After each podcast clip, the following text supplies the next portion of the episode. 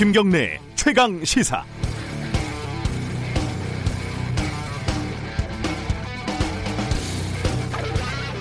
어제 검찰이 채널 A에 대한 압수수색을 시도를 했습니다. 채널 A 기자들이 압수수색에 반발을 하면서 회사 복도에 앉아가지고 어, 언론 자유를 외치면서 대치하고 있는 모습을 보니까 여러 가지 어, 생각이 떠올랐습니다. 역사는 반복된다.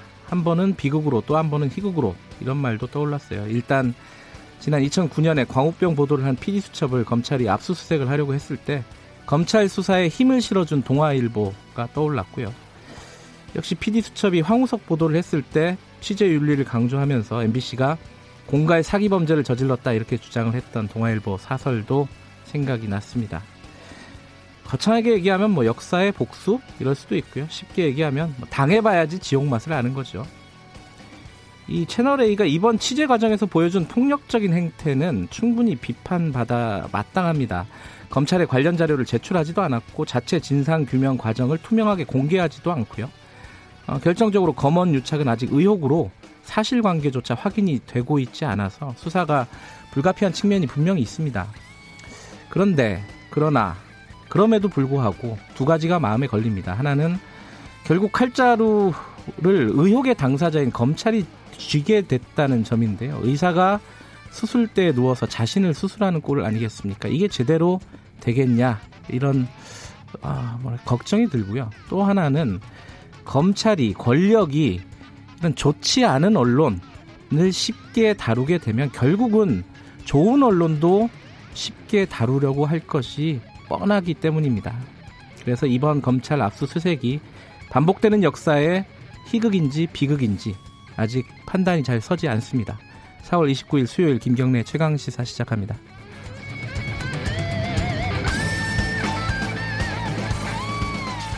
네, 김경래 최강 시사 유튜브 라이브 열려 있습니다. 실시간 방송 보실 수 있고요. 문자 참여 기다립니다. 샵 9730으로 보내주시고요. 긴 문자는 100원, 짧은 문자는 50원입니다. 스마트폰 콩 이용하시면 무료로 참여하실 수 있습니다. 어, 제가 브리핑 끝나면요. 지금 발, 말씀드린 채널A 압수수색 이거에 대해서 이거 고발 당사자죠. 민주언론 시민연합 김원경 대표하고 얘기를 좀 나눠보고요. 그리고 2부에서는 지금 미래통합당 상황이 제대로 좀 안 풀리고 있습니다. 아, 김종인 비대위 이 문제요. 자, 삼선 윤영석 의원과 함께 얘기 나눠보는 시간 가져보겠습니다.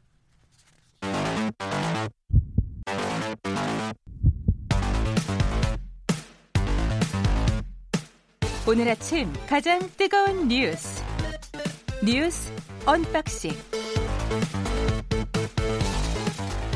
네, 어, 택배를 뜯는 두근두근한 마음으로 준비합니다. 뉴스 unboxing 두 분 나와 계십니다. 먼저 고발 뉴스 민동기 기자 안녕하세요. 안녕하십니까. 그리고 김민하 시사평론가 나와 계십니다. 안녕하세요. 안녕하세요. 저번에 김민하 시사평론가가 제가 자꾸 택배를 뜯는 마음으로 한다 그러니까 맨날 같은 상품이 배달된다고. 네, 그렇죠. 네. 오늘도 같은 상품이 배달이 됐습니다. 대부분.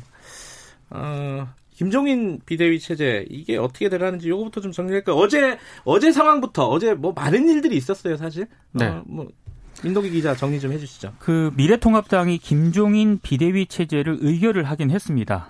전국위원회를 열어서 오는 8월 전당대회 전까지 이제 김종인 비대위 체제를 의결을 했는데요. 네. 근데 김 전 위원장 쪽에서는 전국위 결정을 비대위원장 추대로 생각하지 않는다. 그러니까 사실상 거부 의사를 밝혔고요. 네. 그리고 전국위가 끝난 다음에 기자들과 만났거든요. 네. 나는 자연인이다. 조금 거리를 두는 그런 예. 취지의 발언을 했습니다. 그러니까 8월 전당대회 전 임시 지도부로는 당을 개혁할 수 없다 이렇게 판단을 한 것 같은데요. 네.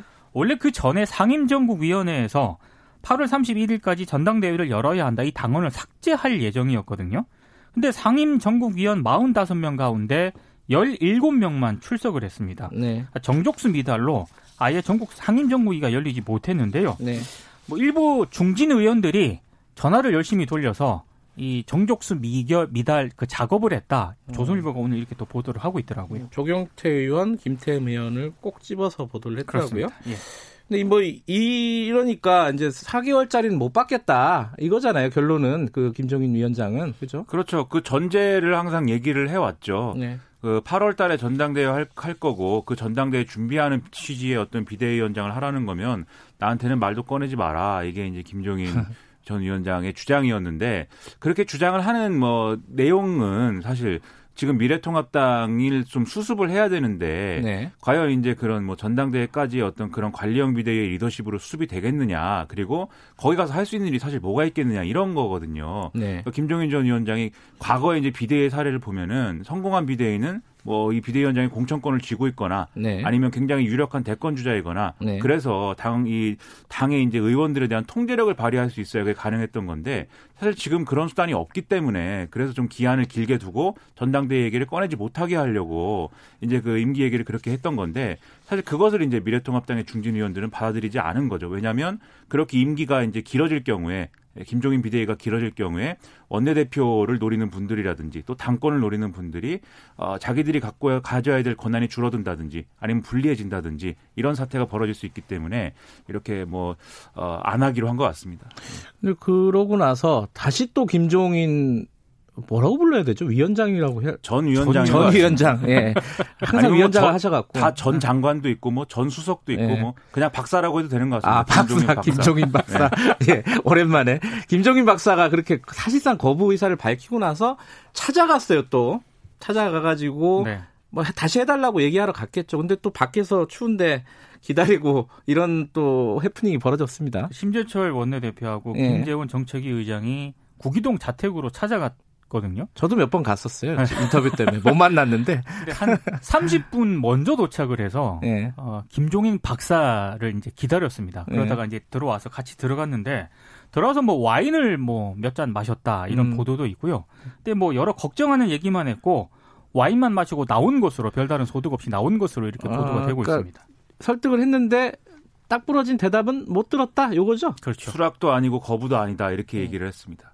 역시 정치인들은 딱 부러진 대답을 잘 안 해요. 그죠? 그렇죠. 그 네. 이게 사실 근데 이 김종인 전 위원장의 캐릭터상 예. 안 한다는 취지로 계속 얘기를 하고 있지만 이렇게 명확하게 거부다 이렇게는 얘기를 안 했다고 지금 얘기를 하는 건 미래통합당이 아직도 뭐 미련을 갖고 있다 이런 얘기겠죠. 네. 그래서 뭔가 설득을 해보려고 한 것이고 그리고 설득을 하는 이제 내용이 뭐였을까를 추측해 볼 수가 있는 건데 네. 첫 번째로 예를 들어서 김종인 위원장이 비대위원장에 취임하기 전에 상임 정국이 다시 열어서 이제 문제가 된 당원 규정 그거를 네. 부칙 부칙 조항을 좀 고치면 어떻겠느냐 아마 이런 네. 얘기도 했을 건데 사실 이거는 제가 볼 때 현실성이 뭐 크지 않은 게뭐 오늘 무산된 상임 정국위가 내일은 된다는 뭐 그런 음. 법이 어디 있습니까?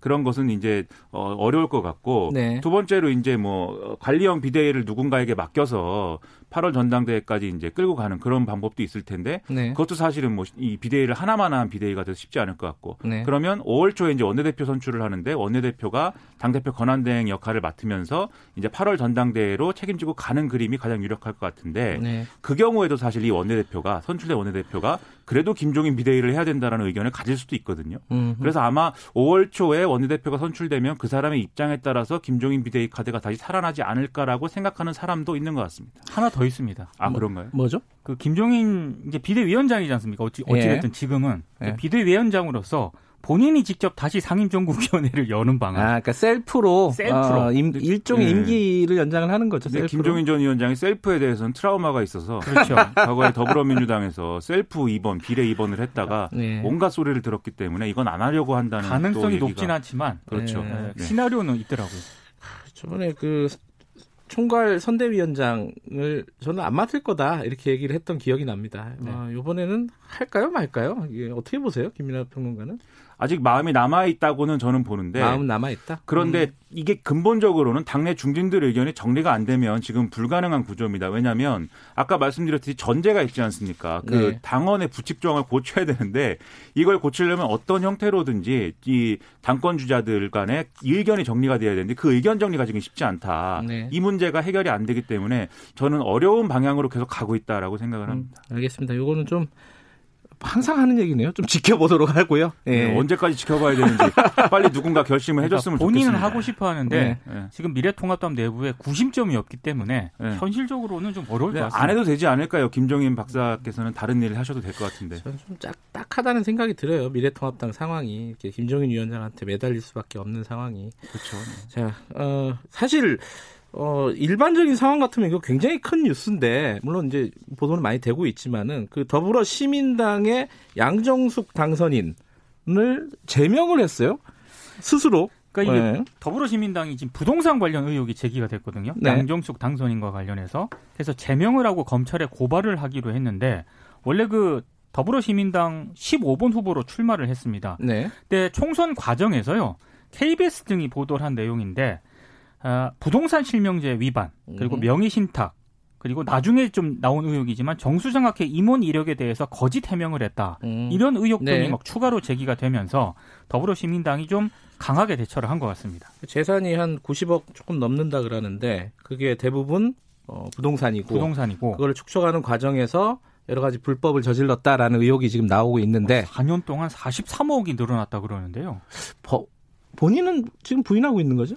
본인은 뭐 이게 자기가 이제 재산을 많이 가져 가진 게 사실이고 예. 그 재산을 가지는 과정에서 뭐 여러 가지 뭐 일들이 있었던 것도 맞지만 그런 것들이 위법은 아니고 네. 여러 가지 세금도 뭐 낼 거 다 냈고 뭐 이런 것들은 다 해명 가능하다 그리고 소명을 했다 네. 이게 이제 양정숙 당선인의 입장인데 문제는 이걸 검증하는 과정에서 더불어민주당이 검증하는 과정에서 이건 더불어민주당에서 보낸 비례 후보라고 볼 수 있는 거죠. 그죠? 그렇죠. 예. 그렇기 때문에 더불어민주당에서부터 이제 검증을 했는데 네. 검증하는 과정에서 이제 이 이제 이 중에 부동산 중에 뭐 동생하고 공동 명의를 가지고 있고 또는 뭐 이렇게 가족들하고 이제 명의를 이제 나- 가지고 있는 그런 부동산들이 있는데 이 소유하고 있는 가족들을 불러서 검증을 하는 과정에서는 말이 다르고 이제 양정숙 당선자가 해명한 내용과는 배치되는 이런 해명들을 했다는 것이죠. 예. 그래서 그거에 대해서 이제 더불어민주당도 자체 보고서를 통해서 이분은 이제 비례대표를 사퇴를 강력하게 권고하는 게 맞다라는 의견을 사실 총선 전까지도 이제 갖고 있었다는 거고 음. 더불어시민당도 자진 사퇴를 계속 권고해 왔, 왔다는 건데 네. 본인이 계속 버텨서 난 네. 잘못한 게 없고 이렇게 버텨서 지금 사퇴에 이른 겁니다. 이거는 더불어민주당이 네. 검증을 부실하게 했다는 비판을 받을 수밖에 없습니다. 특히 네. 지난 1월 총선 출마를 신청한 475명 전원에 대해서요. 1주택, 2회주택 전부 매각 서약서를 다 받았거든요. 네, 큰 뉴스였죠, 그것도. 네, 근데 지금 양당선자 같은 경우에는 뭐 5주택에다가 지금 다른 건물도 있지 않습니까? 그 부분에 대해서는 또 이 이후에 뭐 비례대표 후보에 대해서는 그걸 뭐 예외로 해주는 뭐 예외 조항을 넣었다는 얘기도 있고. 예, 그, 그런 얘기가 있던데. 근데 네. 왜 비례대표는 예외가 되는지 말이 안 잘 되죠. 모르겠어요. 그렇죠. 그러니까요. 네. 어. 전뭐 저는 집을 다섯 채씩 가지지는 않았으니까는 잘 저도 한 이해는 네채 갖고 계세요? 네 채라니요? 뭐 제가 무슨 뭐 뭐겠습니까? 제가 제가 뭐 직업이 시사평론가인데 무슨 집을 가지겠습니까? 어, 어쨌든, 어, 그 부분도 잘 이해가 안 되고, 이게 어쨌든 그래서 지금 논란이 커지기 전에 어, 먼저 제명하고 검찰 고발하고 이런 어, 절차를 밟는 것 같은데, 네. 본인이 버티면은 이거는 뭐, 당선인 신분이 계속 유지되는 거죠? 뭐 법에 의해서 네. 당선 무효형을 받지 않는 한, 네. 뭐 본인이 이제 뭐 자진 사퇴를 하지 않으면 음. 뭐 무소속 의원은 돼 지금 제명됐기 때문에 무소속 의원은 되더라도 네. 뭐 그대로 이제 국회의원직은 유지하는 것이고 네. 그리고 이제 그러면 이제 더불어시민당에서 비례대표가 한 명이 비게 되는 거지 않습니까? 예. 그러면 이제 더불어시민당에 등록돼 있는 후순위 예. 후순위 순번의 비례대표 후보가 예. 승계를 하게 되는 거죠. 예.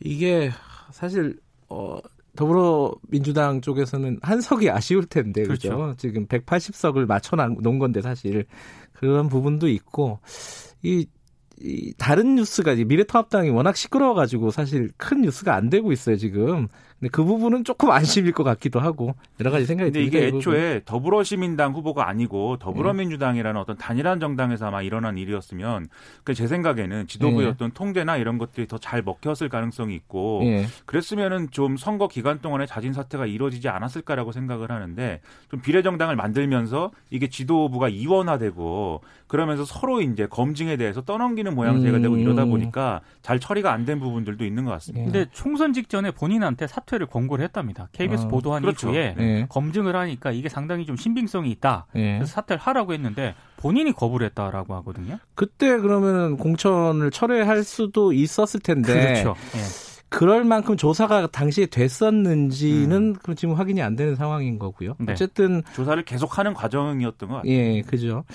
근데 그 정수장학회 임원으로 일을 했다는 거는 그거는 본인이 아니라고 했잖아요. 그게 그게 거짓말이라는 거예요? 그렇죠. 기- 자기는 음. 이제 명의를 도용당했거나 누가 자기 이름을 그냥 올려놓은 것 같다라고 얘기를 했는데 그게 아니라 어떤 행사에 참석하고 뭐 이런 행위를 실제로 했다. 그래서 음. 거짓 해명이다. 뭐 이런 얘기인 본인은 거죠. 임원이 된 줄도 몰랐다라고 하는데 음. 그게 나중에 이제 거짓으로 밝혀진 거죠. 정수장학회가 이제 박근혜 전 대통령과 관계가 그렇죠. 있는 곳이고 그러니까 이게 뭐 자전거 동호회도 아니고 임원이 됐는데 어떻게 모를 수가 있습니까? 음, 돈도 받았을 텐데 그죠? 그러니까요. 음, 알겠습니다. 자, 어, 채널 A 얘기는 우리가 브리핑 끝나면은 어, 민주 민원연 민주언론 시민연합 쪽 공- 어, 김영경 대표랑 얘기 나눌 텐데 어, 그게 궁금하더라고요. 어제 그 지금 핵심이 녹취록을 검찰이 확보를 하러 간 거잖아요. 그렇죠. 그 핵심은 확보했나요? 못한 걸로 알고 있습니다. 아직- 계속 대치 상태가 이어졌고요. 음, 그러니까 보도본부장실하고 전산실을 들어가야 되지 않습니까? 예. 근데 지금 그 앞에 채널A 기자들이. 그 앞을 막고 있기 때문에 음. 계속 대치가 이어지고 있는 그런 상황이라고 합니다. 그리고 또 하나가 이제 계속 보도가 되는 게 MBC는 왜 안 했냐 이런 식의 보도도 있어요. MBC도 영장을 치긴 쳤다는 거죠? 그렇죠. 영장을 이제 청구를 했는데 예. 뭐 이제 영장이 안 나온 거고 근데 음. 이제 영장이 안 나온 이유가 뭐냐에 대해서 보수 언론의 경우에는 음. 애초에 이제 서울중앙지검이 지금 부실하게 청구를 한 것이다. 그래서 어, 윤석열 검찰총장이 황당해한다 이렇게 지금 근데 보도를 왜. 부실하게 청구를 했죠? 나 그게 잘 이해가 안 되더라고요. 그 맥락이. 그 보도의 맥락은 MBC는 봐줬다라는 거죠 검찰이. 아, 지금 검찰이 MBC를 봐줄 만한 분위기가 아니지 않나요? 근데 그 그런데 서울중앙지검장은 이 정권 아, 편이다라고 이 중앙지검장이 그래서 그 그런 맥락이 얘기가- 관련돼 근데 차이가 있죠. 왜냐하면 예. MBC는 일단 보도라는 행위가 있, 었잖아요 예. 보도를 한 언론사에 대해서 영, 압수수색 영장을 신청을 했는데 그걸 법원이 내주기는 쉽지 않은 것 같고 음. 다만 채널 A는 보도가 일단 없었거든요. 예. 그러니까 그런 차이도 어느 정도 그리고 이제 있는 것 같습니다. 범죄 행위가 채널 A 기자의 경우는 어쨌든 협박 혐의에 그렇죠. 대해서 수사를 예. 하는 것이기 예. 때문에 MBC와는 질적으로 다른 문제가 있는 거죠. 또 하나가 그 의혹의 당사자인 검사장 관련해서는 영장이 안 들어갔죠? 그죠? 안 그렇습니다. 들어갔습니다. 예, 네. 그 부분이 안 들어갔고 또 신기한 거는 요게 지금 핵심적인 어떤 어 플레이어라고 할까요? 어 등장하고 있는 지모 씨, 네. 그러니까 이철 어, 회장의 흔히- 지인이라고 불리는 흔히 네, 뭐 말하는 제보자. 뭐 예, 제보자 X라고도 불리는 네네. 그뭐 사람도 영장을 안 쳤어요, 그죠? 아니, 대상이 아니었습니다. 음, 그럼 뭔가 어, 속셈이 있는 것 같은데 그런 부분에 대해서는 나중에 좀 밝혀지겠죠. 네. 어, 밖에서 끝내라고 합니다. 여기까지 하겠습니다. 고맙습니다. 고맙습니다. 자, 고발뉴스 민동기 기자, 김민아 시사 평론가였고요. 김경래 최강 시사 듣고 계신 지금 시각은 7시 37분입니다. 최강 시사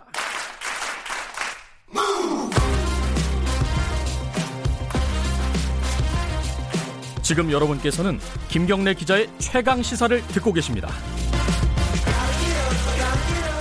네, 어제 검찰이 어, 종편, 종합편성 채널 채널 A 본사를 압수수색을 시도를 했습니다. 이게 이제 검언 유착을 밝히는 측면도 있고, 뭐 협박이나 이런 부분들을 수사를 하는 부분도 있죠. 어, 채널 A 기자가요. 이게 언론사를 압수수색 한다는 거는 좀 굉장히 드문 일이죠. 뭐 여기저기서 얘기하기로는 이렇게 취재를 어, 확인하기 위해서 취재 경위를 확인하기 위해서 압수수색하는 거는 31년 만이다. 1989년에 있었던 압수수색 한겨레 압수수색 이후에 처음이다. 이렇게 얘기도 하고요.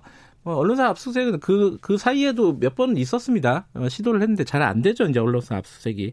언론의 자유, 표현의 자유 이런 부분들 때문에요. 근데 요번 압수수색은 어떤 의미가 있는지 그리고 이, 이 검찰 수사가 어디까지 어떻게 진행이 돼야 되는 것이 어, 올바른 방향인지 이런 부분을 좀 얘기를 해보겠습니다. 이번 사건을 고발한 당사자이기도 합니다. 민주언론 시민연합 김원경 공동대표님 자리에 모셨습니다. 안녕하세요. 안녕하세요.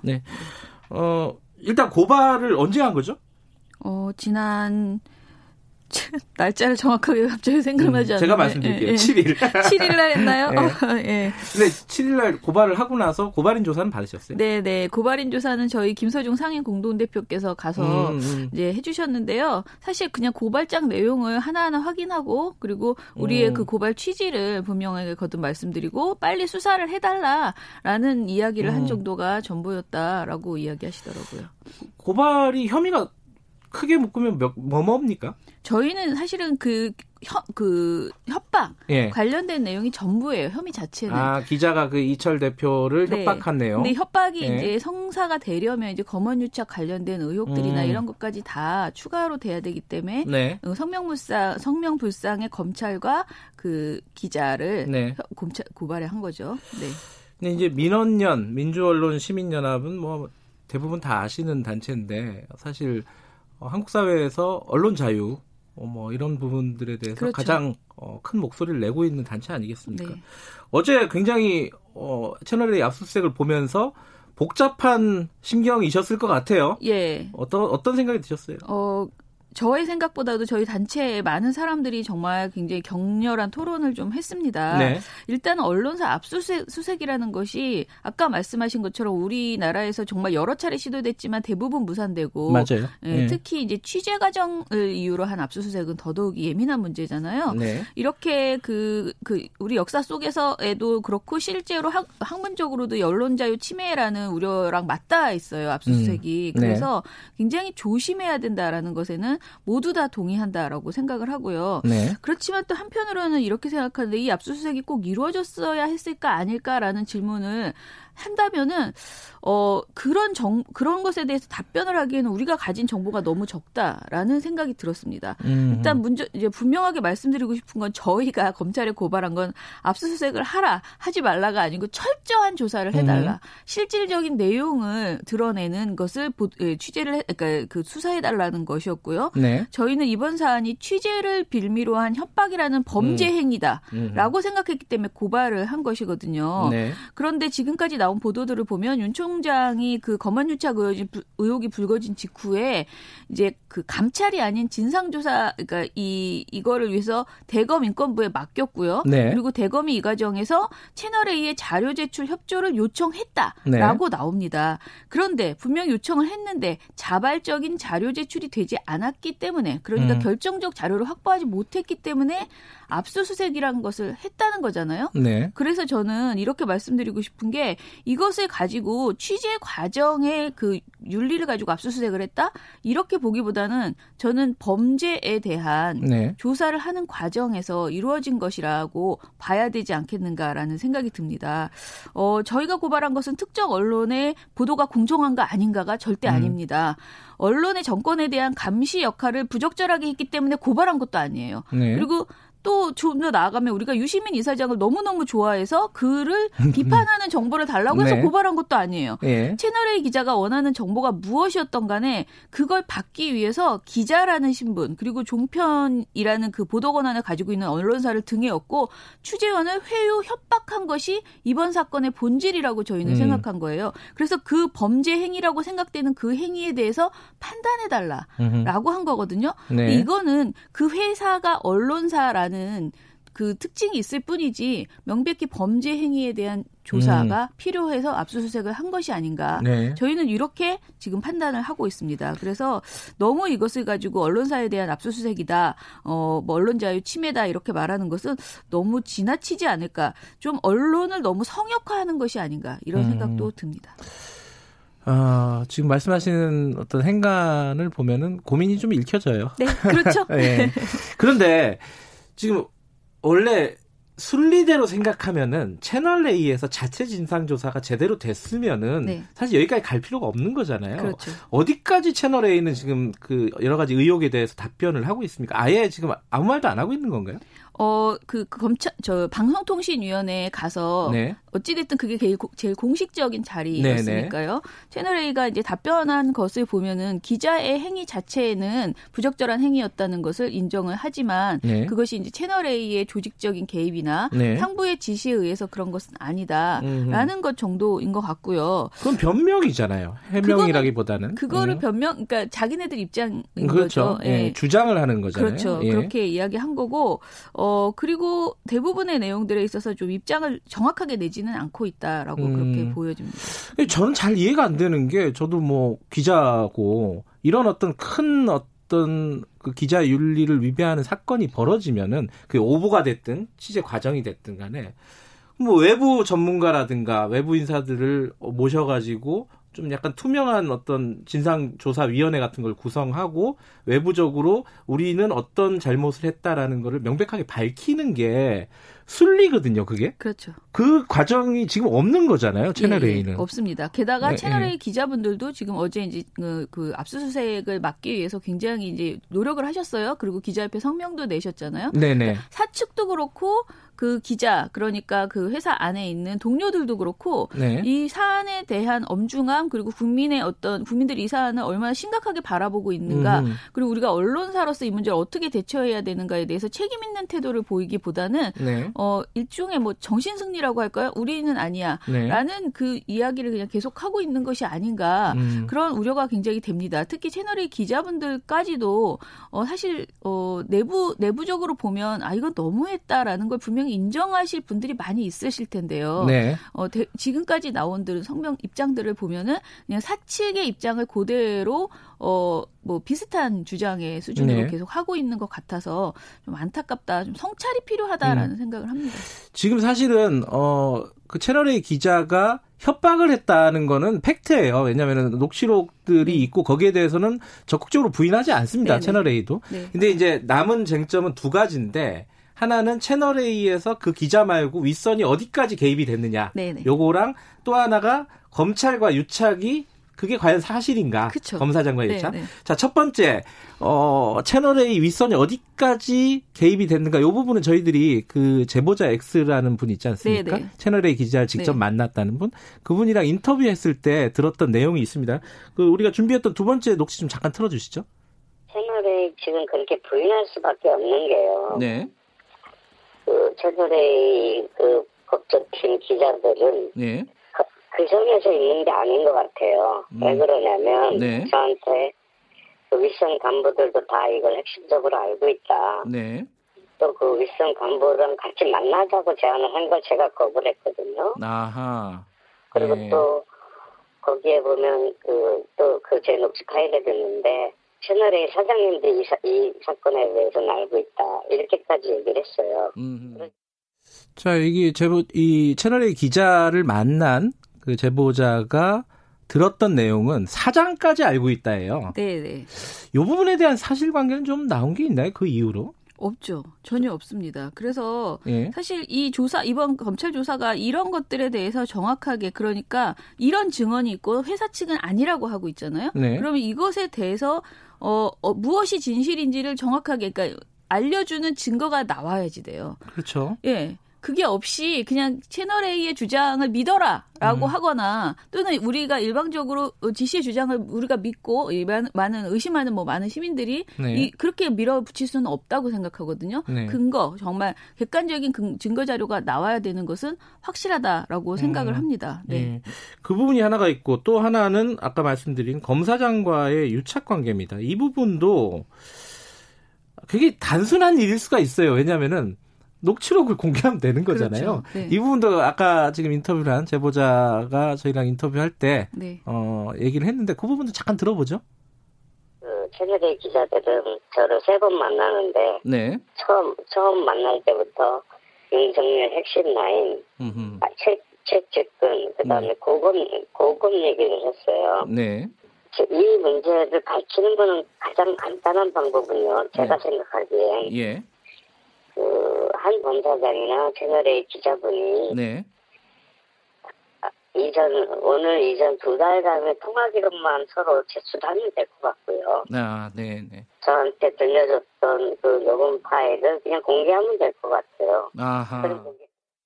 그러니까 뭐 간단한 얘기죠. 통화 기록을 보면 통화를 했는지 안 했는지 알 수 있을 것이고 그렇죠. 녹취록을 아, 통화 음, 음성 파일을 공개를 하면은 어, 그 사람이 누구인지 알 수 있을 것이다. 이건데 네, 네. 이것도 뭐 지금 전혀 이 부분에 대한 사실관계를 밝히고 있지 않은 거죠. 예, 그리고 이제 이번에 어, 압수수색을 통해서 이런 녹음 파일을 확보하거나 네. 뭔가가 이제 나오면 되는데 문제는 이게 사실은 좀 늦어졌다라는 거잖아요. 아? 왜냐하면은 음. 이 일들이 벌어진 지가 지금 한 달 넘게 된 사안이고요. 고발한 지도 꽤 됐네요. 보름 그렇죠. 가까이 됐네요. 예, 예. 그렇기 때문에 이런 디지털 증거를 좀 빠르게 확보했어야 된다라는 음. 그런 아쉬움이 굉장히 많습니다. 특히 이제 검찰이 정말 자신들이 이번 일과 것과 무관하다라고 생, 주장한다면 그걸 음. 입증하기 위해서 자신의 명예회복을 위해서라도 굉장히 빠르게 그 증거 확보 노력을 했어야 되는데 네. 이것을 이제 못해서 어 지금 어쩌면 없을 수도 있다 뭐 어쩌고 저쩌고 음. 이런 것에 대해서 굉장히 아쉽게 생각을 합니다. 그 지금 아까 브리핑에서 잠깐 얘기했는데 이번 영장 청구에서 그 해당 검사장은 네. 빠져 있어요. 네. 그걸 보면 이제 이미 특정은 돼 있잖아요. 의혹의 의혹의 당사자가 누구인지 특정은 돼 있는데 네. 그 영장을 치지 않은 걸 보면은 검찰이 수사를 제대로 할 의지가 있는 건가? 이런 의심도 좀 들어요. 예, 저도 이번 어 제가 이거를 당사자이지만 고발한 당사자이지만 조금 네. 굉장히 어 답답하다고 생각하는 거 이게 결국은 셀프 수사라는 그렇죠. 거예요. 예. 네, 검찰이 검찰을 수사할 수밖에 네. 없는 내용이고 또 이제 뭐 물러나신 분도 아니고 현직에 그렇죠. 있는 분이고 네. 그러다 보니까 아무래도 이제 수- 어, 취- 수사의 순서를 일단은 채널 A부터 네. 확보를 하고 뭐 그래도 뭐가 안 됐을 경우에 이제 검찰을 수사하려고 하는 것이 아닌가 이런 아쉬운 마음은 듭니다. 네. 근데 이, 이번 그 채널 A 문제는 이게 재승인하고 지금 시기적으로 얽혀 있어요. 네네. 요번에 이 사건의 진상이 만약에 채널 A가 거짓말을 한 것으로 드러난다면은 네네. 어, 종편 재승인에 영향을 주게 되는 건가요? 지금 어떻게 되고 그렇죠. 있어요? 분명하게 어 지금 재승인 조건에서 네. 어 점수가 그러니까 재승인의 심사 점수가 모두 완벽 완벽하게 충족되었기 때문에 650점 이상이었고 과락도 없었기 때문에 네. 4년 재승인이 나왔습니다. 네. 그렇지만 이 심사가 끝난 와중에 이번 사태가 벌어지는 바람에 네. 이동 이 기자의 그 뭐 협박성 취재 그리고 검언 유착 의혹에 대한 진상이 밝혀졌는데 거기에서 결정적으로 채널 A라는 사측의 문제가 발, 드러났을 때에는 재승인을 취소할 수 있다라는 단서 조항을 걸어놓은 것이기 때문에요. 네. 객관적인 조사 결과, 그러니까 신뢰할 수 있는 조사 결과가 나왔을 때에는 네. 그리고 또는 채널 A 사장이 어, 당시에 들어가서 방통위에 들어가서 한 말과 조사 네. 결과가 달랐을 때에는 취소할 수 있다라는 지금 단서가 걸려 있는 겁니다. 그래서 굉장히 중요한 조사이기도 하죠 이번. 음, 네. 그러니까 재승인 자체에 영향을 줄 수 있는 수사가 될 수 있다. 그렇죠. 근데 아까도 잠깐 말씀하셨지만 검찰 수사 관련 언론사를 검찰이 수사했던 경험들이 굉장히 많아요. 네, 제대로 됐던 적 거의 없어요. 그죠? 네, 그렇죠. 예, 요번에도 기대하기가 좀 쉽지는 않을 것 같다는 생각은 듭니다. 예, 그렇습니다. 한 가지만 더 말씀드리고 싶은 예. 게 있는데요. 10초밖에 안 남았어요. 아 정말요? 네. 그 지금 보도들을 보면은 이제 아까도 말씀하셨는데 MBC하고 채널 A를 굉장히 비교해서 이야기를 음. 하거든요. 사안의 경중과 그 압수수색을 왜 똑같이 안 하냐? 양, 음. 양 방송사인데 이렇게 말하기는 굉장히 부적절한 그런 음. 프레임이다라는 생각입니다. 네. 알겠습니다. 오늘 고민이 많으신 민원경, 민원연 공동대표 모셨습니다. 고맙습니다. 감사합니다. 자, 1부는 여기까지고요. 잠시 후 2부에서 어, 8시에 돌아옵니다.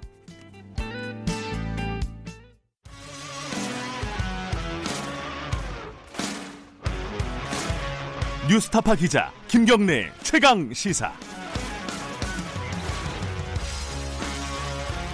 김경래 최강 시사 2부 시작하겠습니다. 아, 총선 참패 이후에 미래통합당 수습이 지금 잘 안 되고 있습니다. 어제 하루만 해도 뭐 당선인 총회, 상임 전국위, 전국위 계속 열려서 김종인 비대위원장 선임하자 이렇게 의결까지 했는데 김종인 위원장은 또 받아들이지 않았습니다. 어, 임기 문제가 이- 해결이 안 된 거죠. 어, 지금 미래통합당의 뭐 쇄신이라고 할까요? 수습이라고 할까요? 이 부분이 어떻게 되고 있는지 아직 안개 속인 것 같습니다. 자, 당초에 전국위를 좀 연기해야 되는 것이 아니냐 이렇게 주장했던 분입니다. 삼선 중진 미래통합당 윤영석 의원님 연결하겠습니다. 안녕하세요. 예, 안녕하십니까. 네. 반갑습니다. 어, 이 뭐야 총선 끝나고 처음 인터뷰를 하는 거라서 사실은 네, 네. 축하 인사를 드려야 되는데 축하 인사가 드- 드리기가 좀 민망한 상황이 됐습니다. 그래도 예, 축하드립니다. 그렇죠. 여러 가지 참, 어, 마음도 무겁고 예. 또 여러 가지 책임감도 상당히 참 무거운 그런 어, 심정입니다. 이거부터 아, 바로 여쭤볼게요. 네. 그 전국이 연기를 주장하셨잖아요. 어제 열린 애초에 예초에 이제 그 전국이 어떤 연기도 연기고요. 네. 그다음에 절차적인 정당성을 좀 이렇게 어, 밟아야 된다. 정상적인 절차를. 네. 그래서 이제 당초에 그 어, 비대위를 결정하는 부분에 있어서 네. 그 원내 현 원내대표께서 이제 전화로 이렇게 다 그 당선인들과 현역 의원들의 의사를 물었단 말입니다. 네. 그래서 이제 저희가 주장한 것은 어, 공식적인 회의를 통해서 음. 어, 찬반 의견을 들어야지 전화를 통해서 의견 수립을 하는 것은 좀 정상적이지 않은 것 같아. 그래서 네. 그러한 문제를 제기했었고요. 어, 비대위를 하더라도 그러한 절차적인 정당성이 있어야지만 힘을 받지 않겠습니까? 네. 지금 비대위의 역할은 우리 당을 혁신하는 것인데 네. 그러한 절차적 정당성이 없이는 그러한 당을 혁신할 수 있는 힘을 받기 힘들다라고 음. 하는 그런 문제 제기했습니다. 네. 그럼 절차적인 정당성 이게 당선인 총회도 열었고 어제 상임 정국위는 의저 어, 정족수가 안 돼서 못 열은 거고요. 열려고 했는데 네, 그러면 네, 절차적으로는 된 거 아닌가요? 그래서 제가 이제 문제 제기를 했고 또 삼선 아, 일부 의원들도 같은 그 예. 의견을 제시해서 결국은 어, 당선자 총회를 어, 전국 상임위원회 하기 전에 열었습니다. 네. 일정을 변경해서 열었고요. 예. 그래서 이제 그러한 일단 절차적인 정당성은 이제 뭐 어느 정도 모양을 갖추었는데 네. 또 상임위원회 전국 상임위원회가 이제 정족수가 안 되다 보니까 열리지 네. 못해서 좀 아쉬움이 있습니다. 네. 그 전국 상임위원회 같은 경우는 상임 정, 전국위원회 상임위원회 같은 경우는요. 네, 네. 이 일부 의원들이 어, 네. 참석하지 말라고 종용을 해서 무산이 됐다 이렇게 보도들이 나오고 있어요. 이 부분은 어떻게 파악하고 계세요? 글쎄요, 뭐 그러한 부분도 전혀 없지는 않았을 거라고 생각을 합니다. 네. 그래서 그런 그런 것은 좀 어, 저도 그런 부분에 대해서 못마땅하게 생각을 하는데요. 예. 그 어떤 당원들이나 또 전국 상임위원들의 정상적인 의사 표명을 네. 어, 막는 그런 행위는 있어서는 안 되겠죠. 그래서 예. 여하튼 결과적으로 예. 45명의 정원 중에서 17명만 참석을 해서 이제 정족수가 안 됐는데 어제 그러한 그 부분에서 어, 정족수가 돼서 정상적인 회의를 해서 찬반을 토론하고 네. 어, 결론을 냈으면 참 좋았겠다 생각이 들고요. 예. 어제 이제 상임 전국이 어, 전국 상임위원회는 당헌 당규를 개정하는 그런 어, 예. 개정을 합니다. 그래서 예. 이제 어, 새로운 비대위의 임기를 어, 현재 8월 30일까지 돼 있는 것을 예. 어, 좀 어, 연, 연장하는 그러한 조치를 하려고 했었는데 그게 무산되었고요. 결국 이제 비대위원회 어떤 출범 여부를 결정하는 것은 이제 정부위원회거든요. 네. 그 정부위원회는 정상적으로 열려서 어, 다수가 찬성을 해서 이제 출범을 하게 된 것입니다. 그러니까 비대위를 의결을 하긴 했는데 이제 네. 임기를 4개월로 사실 잡을 수밖에 없는 상황이잖아요. 당원에 따르면은 그죠? 어, 제가 보기에는 이제 그런 네. 문제는 오늘 또 이제 최고위원 회의를 지금 개최를 하는데요. 네. 아마 논의가 있을 것이고 그 임기 부분은 네. 어, 사후에 그러한 부분을 어, 논의해서 네. 다시 어, 전국 상임위를 열지 않겠는가 지금 예- 음. 예상을 하고 있습니다. 그렇게 되면 김정인 위원장이 취임을 비대위원장으로 취임을 한 다음에 본인의 임기를 연장하게 되는 꼴이 되잖아요. 결과적으로는. 그거는 아니죠. 예. 네.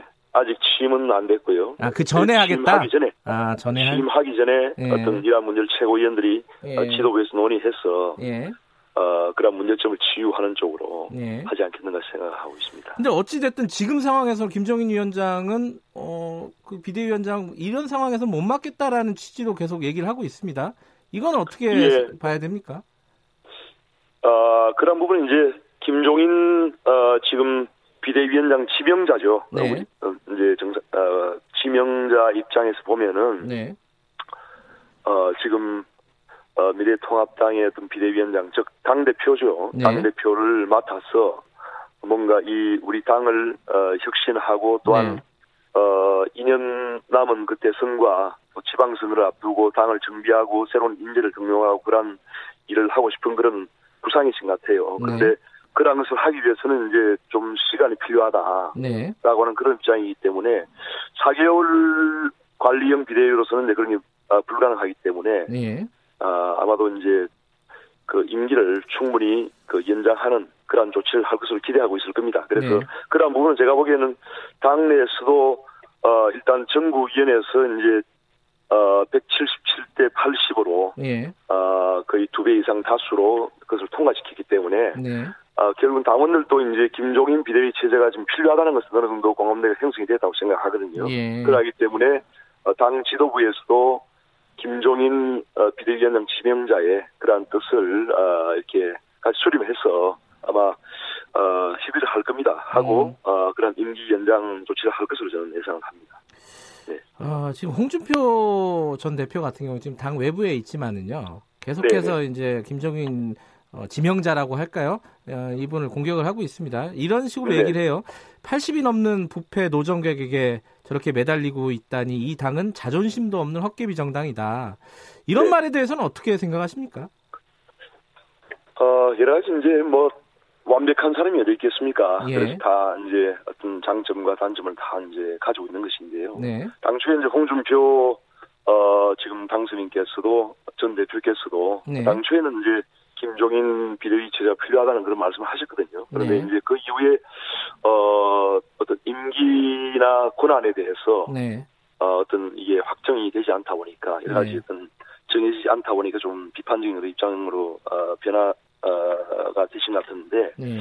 저도 이 김종인 비대위가 체제가 들어서더라도 네. 그런 임기나 또 어떤 권한 네. 역할에 대해서는 명확하게 그걸 어, 설정하고 출범을 해야 된다고 저는 생각합니다. 그래서 음. 그렇게 된다면은 어, 당내 다수가 동의하지 않겠는가 생각을 합니다. 예. 근데 아까 말씀드렸듯이 이제 김정인 비대위 체제가 만약에 출범을 한다면은 그 이후에 이제 당원 뭐 임기라든가 이런 것들을 결정을 할 거라고 당원 개정은 새로운 비대위원장이 추진할 거라고 심재철 원내대표가 얘기를 하고 있거든요. 이 생각은 아닙니다. 반대를 하시는 예. 건가요? 그러면? 그러니까 그 이제 임기에 관한 문제가 지금 관건이지 않습니까? 예. 그래서 임기에 대한 부분은 비대위 출범 전에 출범 전에 정리가 될 것입니다. 될 예. 것이고 될 것으로 저는 예상을 하고 있습니다. 예.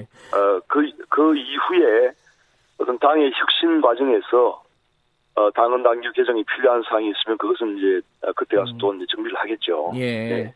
네. 알겠습니다. 이, 이 부분에 대해서는 사실 본질적으로는 네. 어, 이제 총선 참패 이후에 어, 당을 어떻게 수습할 거냐인데 크게 보면 두 가지입니다. 하나는 자강론, 하나는 네, 네. 외부 수혈 비대위 이런 겁니다. 네. 지금 이제 윤영석 당선인께서는 외부 수혈 비대위 쪽으로 갈 수밖에 없는 상황이다. 이렇게 지금 생각을 어, 하시는 거죠? 꼭 그런 것은 아니고요. 예. 당연히 자강, 자강도 해야 되고 예. 또한 외부의 그런 장점도 우리가 받아들여서 외연 확장을 해야 된다는 겁니다. 예. 그래서 어 이제 어차피 5월 8일 날 새로운 원내대표가 이제 선출될 것이기 때문에 예. 원내 대표를 중심으로 어 21대 국회의원 당선자들이 같이 어떤 우리 당을 어 강력한 그런 야당으로 만들 수 있는 그러한 어떤 방안들을 수립하고 또 네. 방향을 설정하고 새로운 비전을 제시하고 정책들을 만들어갈 것입니다. 예. 어, 그와 함께 이러한 외부의 어떤 그런 장점을 어, 흡수하고 외연을 확장하기 위한 그런 외부 수혈 비대위도 필, 필요하다는 것이죠. 그래서 음, 어떤 내 외부와 같이 예. 자강과 또 함께 어떤 외연 확장을 함께 할 수 있는 그러한 체제가 좀 필요하고요. 왜냐하면 이제 혁신이라는 것이 어 어떤 외부의 그런 어떤 그 장점을 흡수하고 네. 하는 그런 혁신도 굉장히 주- 어, 필요하거든요. 그래서 네. 지금 상황에서는 어 어제 이제 당원들도 그렇게 결정을 했고 네. 전국위원회에서 그렇기 때문에 어 외부의 어떤 그런 어 비대위 그런 네. 부분도 필요한 측면이 있다고 저는 생각합니다. 네. 어, 같이 가야 된다. 같이 네. 가야 된다. 그럼 어쨌든 비- 네. 비대위는 필요하다. 외부 수혈을 해서 비대위가 어, 들어서는 것이 지금 상황에서는 어, 어쩔 수 없는 선택이다라고 말씀을 하시는 거잖아요, 그죠? 그러니까 자강과 함께 예. 그런 외부의 어떤 비대위도 필- 같이 필요하다는 것이죠. 그런데 이제 비. 네. 비대위를 만들더라도 꼭 네. 김종인 박사일 필요가 있느냐. 그리고 이 당선인들이 모여가지고 추대를 하는 것이 지금은 맞는 건데 상황이 그, 그게 합리적인데 왜 심재철 권한대행이 주도하는 김종인 비대위로 꼭 가야 되느냐 이런 비판들도 있거든요. 거기에 네, 대해서는 물론 어떻게 보세요? 그러한 부분도 이제 어제 당선인 총회에서 뭐 예. 한 3시간 정도의 경로를 벌였지만은 아 일단 뭐 아주 속 시원하게 이렇게 결론이 나진 않았습니다. 네. 그래서 어 그러한 부분은 여전히 이제 당내에서 좀 어, 아직도 이견이 있는 그런 상황인데 예. 뭐 어, 어떤 정당에서 어떤 민주정당에서 그러한 네. 이견이 존재한다는 것은 뭐 불가피한 것이죠. 예. 그렇지만은 어, 김종인 비대위 체제가 지금 필요하다는 것이 아무래도 다수라고 저는 음. 생각하고 있습니다. 네. 음, 유영석 당선인께서도 김종인 비대위 체제가 필요하다고 계속 말씀하시는 거고요, 그죠? 현재로서는 이제 네. 어떤 저- 전국위원회까지 지금 통과된 마당에 네, 그것을 만약에 또 부, 부정을 한다면은 네, 우리 당이 어떻게 되겠습니까? 그 예. 혼란은 걷잡을 수가 없을 것입니다. 그렇기 예. 때문에 아, 그러한 어제 전국위원회에서 정상적으로 네. 어, 그런 결정을 했기 때문에 177대 80으로 네. 그것은 인정해야 된다고 저는 생각합니다. 네. 물론 이제 뭐 지명자가 그것을 어, 수락하지 않는다면은 네. 그거는 또 어쩔 수 없는 그런 일이죠. 예. 네. 그래서 임기 문제가 해결된다면은 네. 어, 수락할 것으로 저는 생각합니다. 당 밖에서는 근데 이런 시각이 있을 수 있겠습니다. 유권자들이 특히 그렇게 볼 수 있을 것 같은데 네. 이 사실 막판에 들어오시긴 했지만은 김종인 상임선대위원장이 아 총괄선대위원장이 네, 네. 사실 선거를 이끄는 분 아니겠습니까? 어, 미래통합당에 그런데 패장이에요. 참패를 냈어요. 그 패장에게 다시 당의 운명을 맡기는 게 이게 무슨 일이지? 이게 의아한 거예요. 유권, 유권자들이 보기에는 이건 어떻게 보세요? 이제 이 새로운 비대위가 해야 될 역할은 예. 결국 이제 총선 참패의 원인을 분석해야 되고요. 예. 그다음에 우리 미래통합당이 건강한 네. 아, 제1야당으로서 어떻게 앞으로 나갈 것인가 하는 그런 방향을 설정을 해야 되고 예. 또한 여러 가지 이제 코로나19 이후에 어떤 어, 국민들이 좀 삶이 굉장히 어렵지 않습니까? 네. 그런 상황에서 야당으로서 어떤 정책 대안을 제시하는 그런 어, 역할을 해야 되는데 네. 그런 측면에서 볼 때 이제 아무리 김종인 그 비대위원장 지명자 같은 경우에는 어 여러 가지 어떤 국정 경험이나 또 네. 경륜을 갖추신 분이기 때문에 그러한 부분은 이제 저희가 장점을 어 저희가 그 어, 장점을 생각해서 역할을 맡, 맡기겠다는 것이고요. 앞으로 이제 제가 그 비대위원장 새로운 비대위 체제에 주문을 하고 싶은 것은 네. 정말 그 우리 당이 어떤 이 총선 참패를 딛고 새로 어 새로운 어떤 정당 수권 정당의 면모를 보이기 위해서는 인재 등용을 가감하게 해야 됩니다. 그래서 네. 어 젊은 어떤 정치인들을 등용하겠다는 그런 부분도 저는 상당히 공감이 되고요. 그 다음에 네. 어 그동안에 우리 당이 이렇게 그 총선에 참패하고 그동안에 참 어려운 길을 걸어온 것은 네. 개파 간의 서로 배제하는 그런 정치를 했다고 했기 때문에 네. 이러한 결과가 왔다고 저는 생각합니다. 그래서 저는 새로운 비대위가 어떤 정치인을 배제하는 그런 어떤 정치를 하기보다는 네. 정말 어, 지금 이번에 무소속으로 당선되신 그런 분들도 빨리 복당을 시켜야 되고요. 네. 그 다음에 유승민 의원이라든지 또 오세훈 전 시장, 뭐 나경원 전 원내대표, 또 네. 심재철 이제 원내대표 지금 이번에 당선이 안 되셨는데 네. 여하튼 뭐 이러한 그 분들을 어, 당에서 역할을 할 수 있도록 음. 아, 그렇게 부- 여건을 만들어줘야 되고 네. 앞으로 제가 이제 저는 그동안에 그 안철수 전 의원의 네. 그런 국민에 대한 세력까지 우리가 우리 당이 어, 포용을 해야 된다는 그런 음. 주장을 해왔었습니다. 그래서 어, 새로운 비대위 체제에서 가능하다면은 네. 안철수 전 의원과 국민의당 세력까지 정말 네. 흡수해서 우리 미래통합당이 수권 정당으로서 네. 그런 어, 어떤 인재의 어떤 용광로 역할을 해서 정말 어, 차기 어떤 대권 주자라든지 음. 또 차기 어, 지방선거에서 어, 광역단체장을 할 수 있는 음. 그런 인물들을 키워야 된다. 그러한 네. 역할을 하는 부분에 있어서 어, 김종인 비대위 체제가 역할을 했다고 저는 예. 생각합니다. 그러니까 안철수 국민의당 대표, 그러니까 국민의당과 합당을 합당이나 어쨌든 통합을 해서 안철수 대표가 어, 미래통합당의 대표로 이제 출마를 한다든가 이런 부분에 대해서 긍정적으로 생각하시는 거네요. 그렇죠. 그런 부분에서 이제 앞으로 음. 어, 그러한 여건을 만들고 네. 어, 차기 이제 전당대회가 이제 있을 거 아닙니까? 네. 있을 때, 어, 그러한 부분에서, 어, 정말 그, 모든 분이 같이 참여를 해서, 예. 어, 전당대회에 참여하는 그런 것이 가장 저는 앞으로 바람직하다 이렇게 생각을 하고 있습니다. 근데 이거는 지금 비대위 체제랑은 조금 결이 다른 얘기긴 한데 김종인 네. 어, 지명자 내정자라고 할까요? 어, 김종인 박사가 얘기한 40대 경제통 기술론, 40대 경제 기술론, 요게 당내 내부 반발을 좀 키웠다 이런 분석도 좀 있어요. 이 40대 경제 기술론 이거 어떻게 보세요? 우선 지금, 어, 시대 정신이 네, 지금 코로나19로 인해서 이제 경제적으로 상당히 충격이 크지 않습니까? 네, 어, 97년 IMF 당시에 128만 명의 그 실업자가 생겼는데요. 네, 어, 그러한 상황에 비견될 정도로 지금 상당히 경제 어, 충격과 네, 고용 쇼크가 지금 올 것으로 지금 예상이 되고 있지 않습니까? 예. 이러한 상황에서 어, 이러한 문제를 해결할 수 있는 경제적인 식견을 가진 그런 지도자는 뭐 반드시 필요한 것이고요. 그다음에 예. 어, 40대라고 하는 꼭 이제 나이를 이야기한다기보다는 네, 젊은 정치인들의 어떤 세대 교체 이런 네. 것을 이제 말씀하셨다고 저는 생각합니다. 네. 그렇기 때문에 꼭 뭐 40대 예. 뭐 이건 아니라고 생각하고요. 예. 어, 연령으로 어떤 사람의 어떤 젊음을 그는 뭐 음. 어, 판가름할 수 없다고 생각하고 좀 생각이 젊으면은 뭐 그거는 음. 뭐 어, 60대 70대라도 얼마든지 지도자가 될 수 있는 것이죠. 그렇기 때문에 알겠습니다. 예. 그러한 젊은 생각과 또 새로운 비전과 또 경제적인 해안을 가진 그런 지도자가 필요하다는 것은 뭐 누구나 공감하지 않겠습니까? 예. 근데 지금 이제 비대위 체제가 뭐 말씀하신 대로 뭐 일이 잘 풀리면은 빨리 출범할 수 있겠지만은 당장은 네. 지금 안 되고 있지 않습니까? 그러면 뭔가 조금 혼란이 있지만 아. 예. 저는 그러한 혼란이 어, 잘 수습될 것으로 어, 음. 예상을 하고 있습니다. 언제쯤 출범할 것으로 예상하십니까? 대략? 글쎄요, 뭐 5월 한 중순, 뭐 음, 초중순까지는 출범하지 않겠습니까? 네. 다른 체제, 다른 대안은 지금 비대위 체제, 김종인 비대위 체제 말고 다른 것들은 지금 생각하고 있지 않으신 거네요. 그죠? 어, 뭐 제 개인적인 생각이 그렇게 중요하겠습니까? 하지만 이제 전반적인 상황을 네. 볼때 그렇게 네. 예측이 된다는 것이죠. 예. 네. 예, 어, 삼선 중진이시고 그래서 개인적인 생각도 되게 중요할 거라고 생각을 해서 제가 네. 여쭤봤습니다. 네, 알겠습니다. 네. 오늘 말씀 잘 들었습니다. 당내 혼란이 좀 수습이 되면 한 번 더 모시도록 하겠습니다. 고맙습니다. 예, 감사합니다. 예, 미래통합당의 윤영석 의원이었습니다. 공정하고 깊이 있게 오늘 하루 이슈의 중심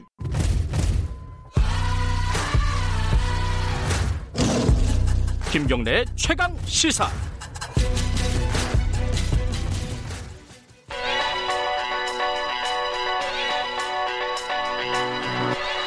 최강 시사 김수민의 눈. 예, 어, 김수민의 눈, 김수민 시사평론가 나와 계십니다. 안녕하세요. 네, 반갑습니다. 시사평론가가 맞나요? 정치평론가가 맞나요? 둘 다 맞습니다. 아, 죄송합니다. 평론가가 네, 어떤 방송에서는 문화평론가로 나가기도 했습니다. 직업이 평론가시군요. 네, 평론 평론가. 아, 근데 이 오늘 이제 개헌 얘기 좀 하려고 네. 갖고 오셨는데 그 얘기 전에 그 김종인 비대위 체제 이거 제대로 출범할 수 있을 것 같아요? 아, 이- 아직까지는 뭐 네. 확 답은 못하겠지만 밀당 과정이라고 네. 볼 수가 있겠고 예. 어, 출범하더라도 굉장히 파열음들이 나지 않을까. 음. 그리고 그렇게 파열음이 안 나면 김종인 비대위가 아니지 않을까 그렇게 보여지네요. 순항하기가 쉽지가 않죠. 당선인들을 장악하기가 그죠? 네. 비대위원장 지금 가지고 있는 권한으로.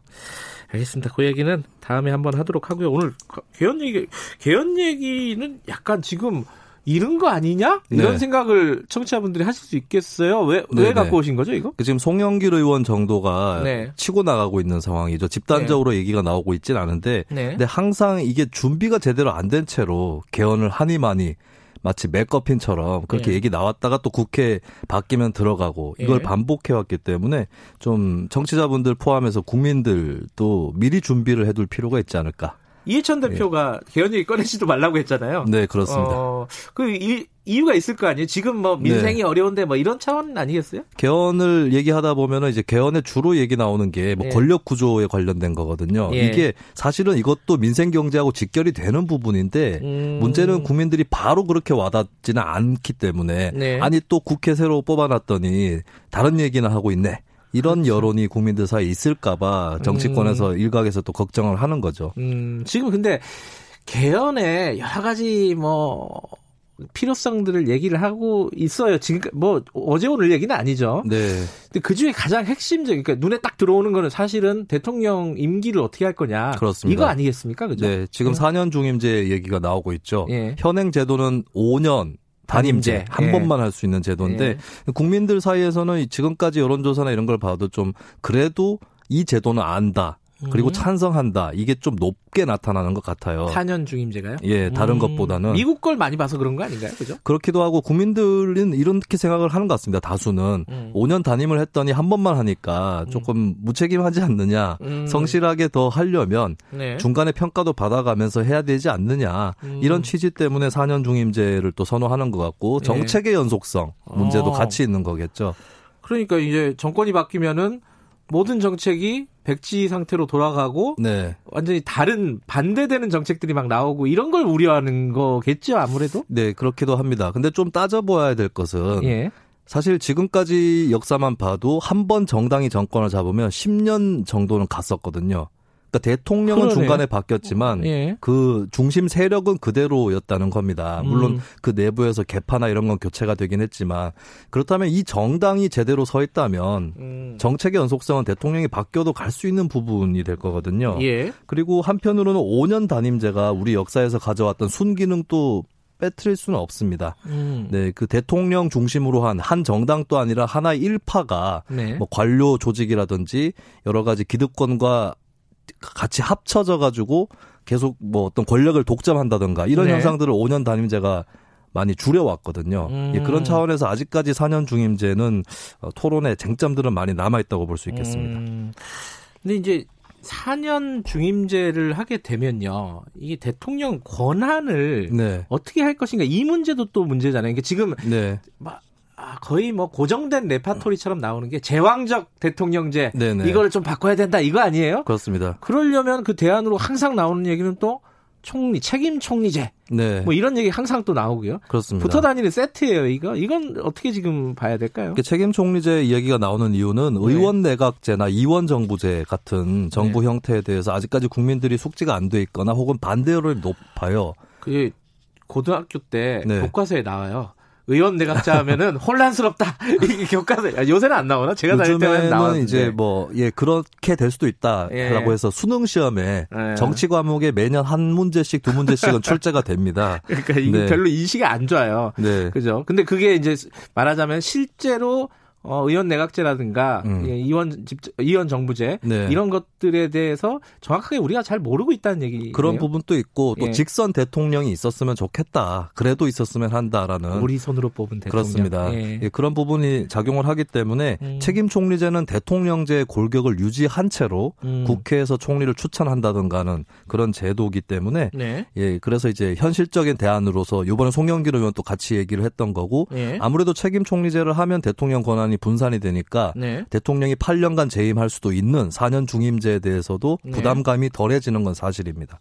책임 총리제. 근데 지금도 하고 있는 거 아니에요? 그 네. 대통령 당선되면은 대부분의 사람들이 책임 총리라고 얘기하지 않았어요? 책임 총리를 하겠다라고 네. 밝히긴 했는데 근데 87년 이후에 들어섰던 역대 모든 정부가 청와대 중심 음, 정부 음, 했습니다. 네네네. 내각보다는 네. 예, 이건 현 정부도 비슷한 그런 음. 실정인데 그래서 이제 책임 총리제를 제대로 하려면 국회에서 추천을 해야 된다 라고 하는 것이죠. 네. 아. 그런데 이제 이게 좀 난항에 부딪힐 수 있는 게 2018년에 개헌을 한번 대통령 중심으로 추진을 한 적이 있죠, 우리가. 예. 우리나라에서. 예. 그때 헌법 자문 특위에서 설문 조사를 실시했는데 처음에는 응답자 상당수가 국회 추천 총리제가 바람직하다고 했는데 토론 과정을 거치면서 찬성률이 오히려 떨어졌다는 겁니다. 그래요. 예, 이것은 이제 음. 대통령과 총리가 좀 갈등을 일으키면 어떡하나 라고 하는 아, 당이 다를 수도 있고. 예, 그런 음. 우려 때문에 나온 거라고 볼 수 있는데, 근데 책임 총리제라는 것은 사실 개헌을 안 해도 가능합니다. 음. 왜냐하면 현행 헌법에도 국회가 총리에 대한 임명 동의권을 갖고 동의권 있거든요. 갖고 있죠. 그럼 예. 국회 스스로가 우리가 추천을 해보겠다라고 해서 내세운 다음에 대통령이 다른 인사를 국회 아니, 국무총리로 내정을 하면 임명 동의안을 부결시키는 방법이 있어요. 음. 예, 그런 식으로 국회에서 이게 개헌 핑계 될 일은 아닌 것 같고 먼저 예. 국회가 나서든지 아니면 대통령이 자발적으로 실험을 해본다든지 그런 형태로 국민들에게 선을 보여야 어느 정도 설득력을 가지지 않을까 싶습니다. 근데 그거는 이제 직선으로 대통령을 뽑았는데 그 대통령이 앞으로 국정을 잘 운영하기 위해서 네. 자기하고 이렇게 잘 맞는 어 일을 일이 잘 맞는 음. 총리를 자기가 뽑았는데 국회에서 계속 반대를 한다. 네. 그럼 국민들이 사실 용납하기가 정서적으로 쉽지는 않을 것 같은데. 네. 그죠? 근데 책임 총리제 얘기가 왜 나오냐면 네. 이 대통령 중심제는 대통령과 의회 간의 이중 권력을 만들어내게 돼 있습니다. 이렇게 네. 되면 오히려 일 처리가 제대로 안 된다. 음. 그래서 이제 대통령제를 살려둔다면 대통령하고 국회 추천 총리를 축으로 한 이 구조에서 좀 합을 맞춰가지고 음. 예 그렇게 해서 내각을 구성을 하면 네. 이제 그 정부에서 중점적으로 추진하는 법안들도 국회 에서 통과시키기 더 쉬울 수 있다. 예. 예, 이런 측면들이 또 같이 작용을 하는 거라서요. 예, 좀 계속해서 어, 논의를 해볼 만한 일인 것 같습니다. 근데 어찌됐든 지금 뭐 일부 아까 송영길 의원 말씀하셨죠? 네. 송영길 의원처럼 얘기를 적극적으로 하는 사람도 있지만은 뭐 이해찬 총리, 아 이해찬 대표도 대표, 마찬가지고 그리고 뭐 김부겸 의원도 그렇고 이 개헌 얘기 꺼내면 이게 모든 이슈와 이런 것들이 네. 쟁점들이 다 그 빨려 들어간다 블랙홀이다 그렇습니다. 이렇게 얘기를 한 그 걱정이 또 현실적으로 맞는 것 같기도 해요. 네, 그 김부겸 의원 같은 경우도 적극적인 개헌론자 축에 드는 정치인인데도 예. 일단은 좀 자제하자라고 얘기한 게 예. 과거에 이제 노무현 정부 때 열린우리당이 과반 의석을 갖고 예. 그때 민생 경제보다는 뭐 국가보안법 개폐라든지 예. 뭐 과거사 청산이라든지 이런 좀 어, 서민들이 얼핏 보기에는 민생하고 무관한 의제가 다뤄지면서 정부 인기가 떨어진 적이 있습니다. 네. 그런 사태가 좀 반복되는 걸 경계하는 음. 것 같아요. 그런데 현실적으로 이게 뭐 지금 꺼내든 나중에 꺼내든 아니 무슨 유치원 3법 하나 통과하기도 네. 어렵고 뭘 선거법 통과하기도 어렵고 이 패스트트랙 올리고 막 이런 온갖 그 뭐랄까 소동을 겪어야지 법이 통과가 되잖아요. 네네. 개헌이 가능한 구조예요. 우리 국회라는 게. 어, 현재 의석 분포는 미래통합당 단독으로 개헌을 네. 저지할 수 있는 그런 그러니까요. 상태이기 때문에 예. 그 미래통합당을 설득해야 되는 그러니까, 그러니까. 혹은 미래통합당의 요구사항 또 같이 관철되는 그런 개헌만 어, 현실적으로 가능할 것으로 보이고요. 이 미래통합당 일부 의원만 설득해도 200명은 넘는 거 아니냐. 되기는 되죠. 근데 예. 그렇게 이제 섣불리 갈라치기를 하려다가 거꾸로 제1야당이 응집을 하거나 여야 음. 갈등이 더 심화되는 경우도 있기 때문에 네. 설득 없는 경우는 불가능하다라고 보여진 음. 것 같습니다. 이번 국회 21대 국회에서 개헌 논의가 본격적으로 이루어질 거라고 보십니까? 하기는 할 거예요. 매번. 개헌 특위를 세워왔었고요. 아니 그걸 하지만은 네. 실제로 이제 진행이 진짜 될까? 이- 어쨌든 민주당이 피할 수만은 없는 게 180석이라는 것은 바로 한 7, 8부 능선까지 왔다는 거거든요. 음. 그렇다면 그 의석을 갖고 논의를 하지 않을 수 있냐. 네. 예, 그런 질타를 받을 수 있기 때문에 논의는 당연히 나올 것으로 보입니다. 알겠습니다. 오늘 개헌 얘기 여기까지만 하고요. 어, 다음에 뭐 다른 얘기 좀 해보죠. 예, 여기까지 듣겠습니다. 고맙습니다. 예, 감사합니다. 김수민 평론가였고요. 2부는 여기까지고요. 잠시 후 3부에서 다시 뵙겠습니다. 일부 지역국에서는 해당 지역 방송 보내드립니다.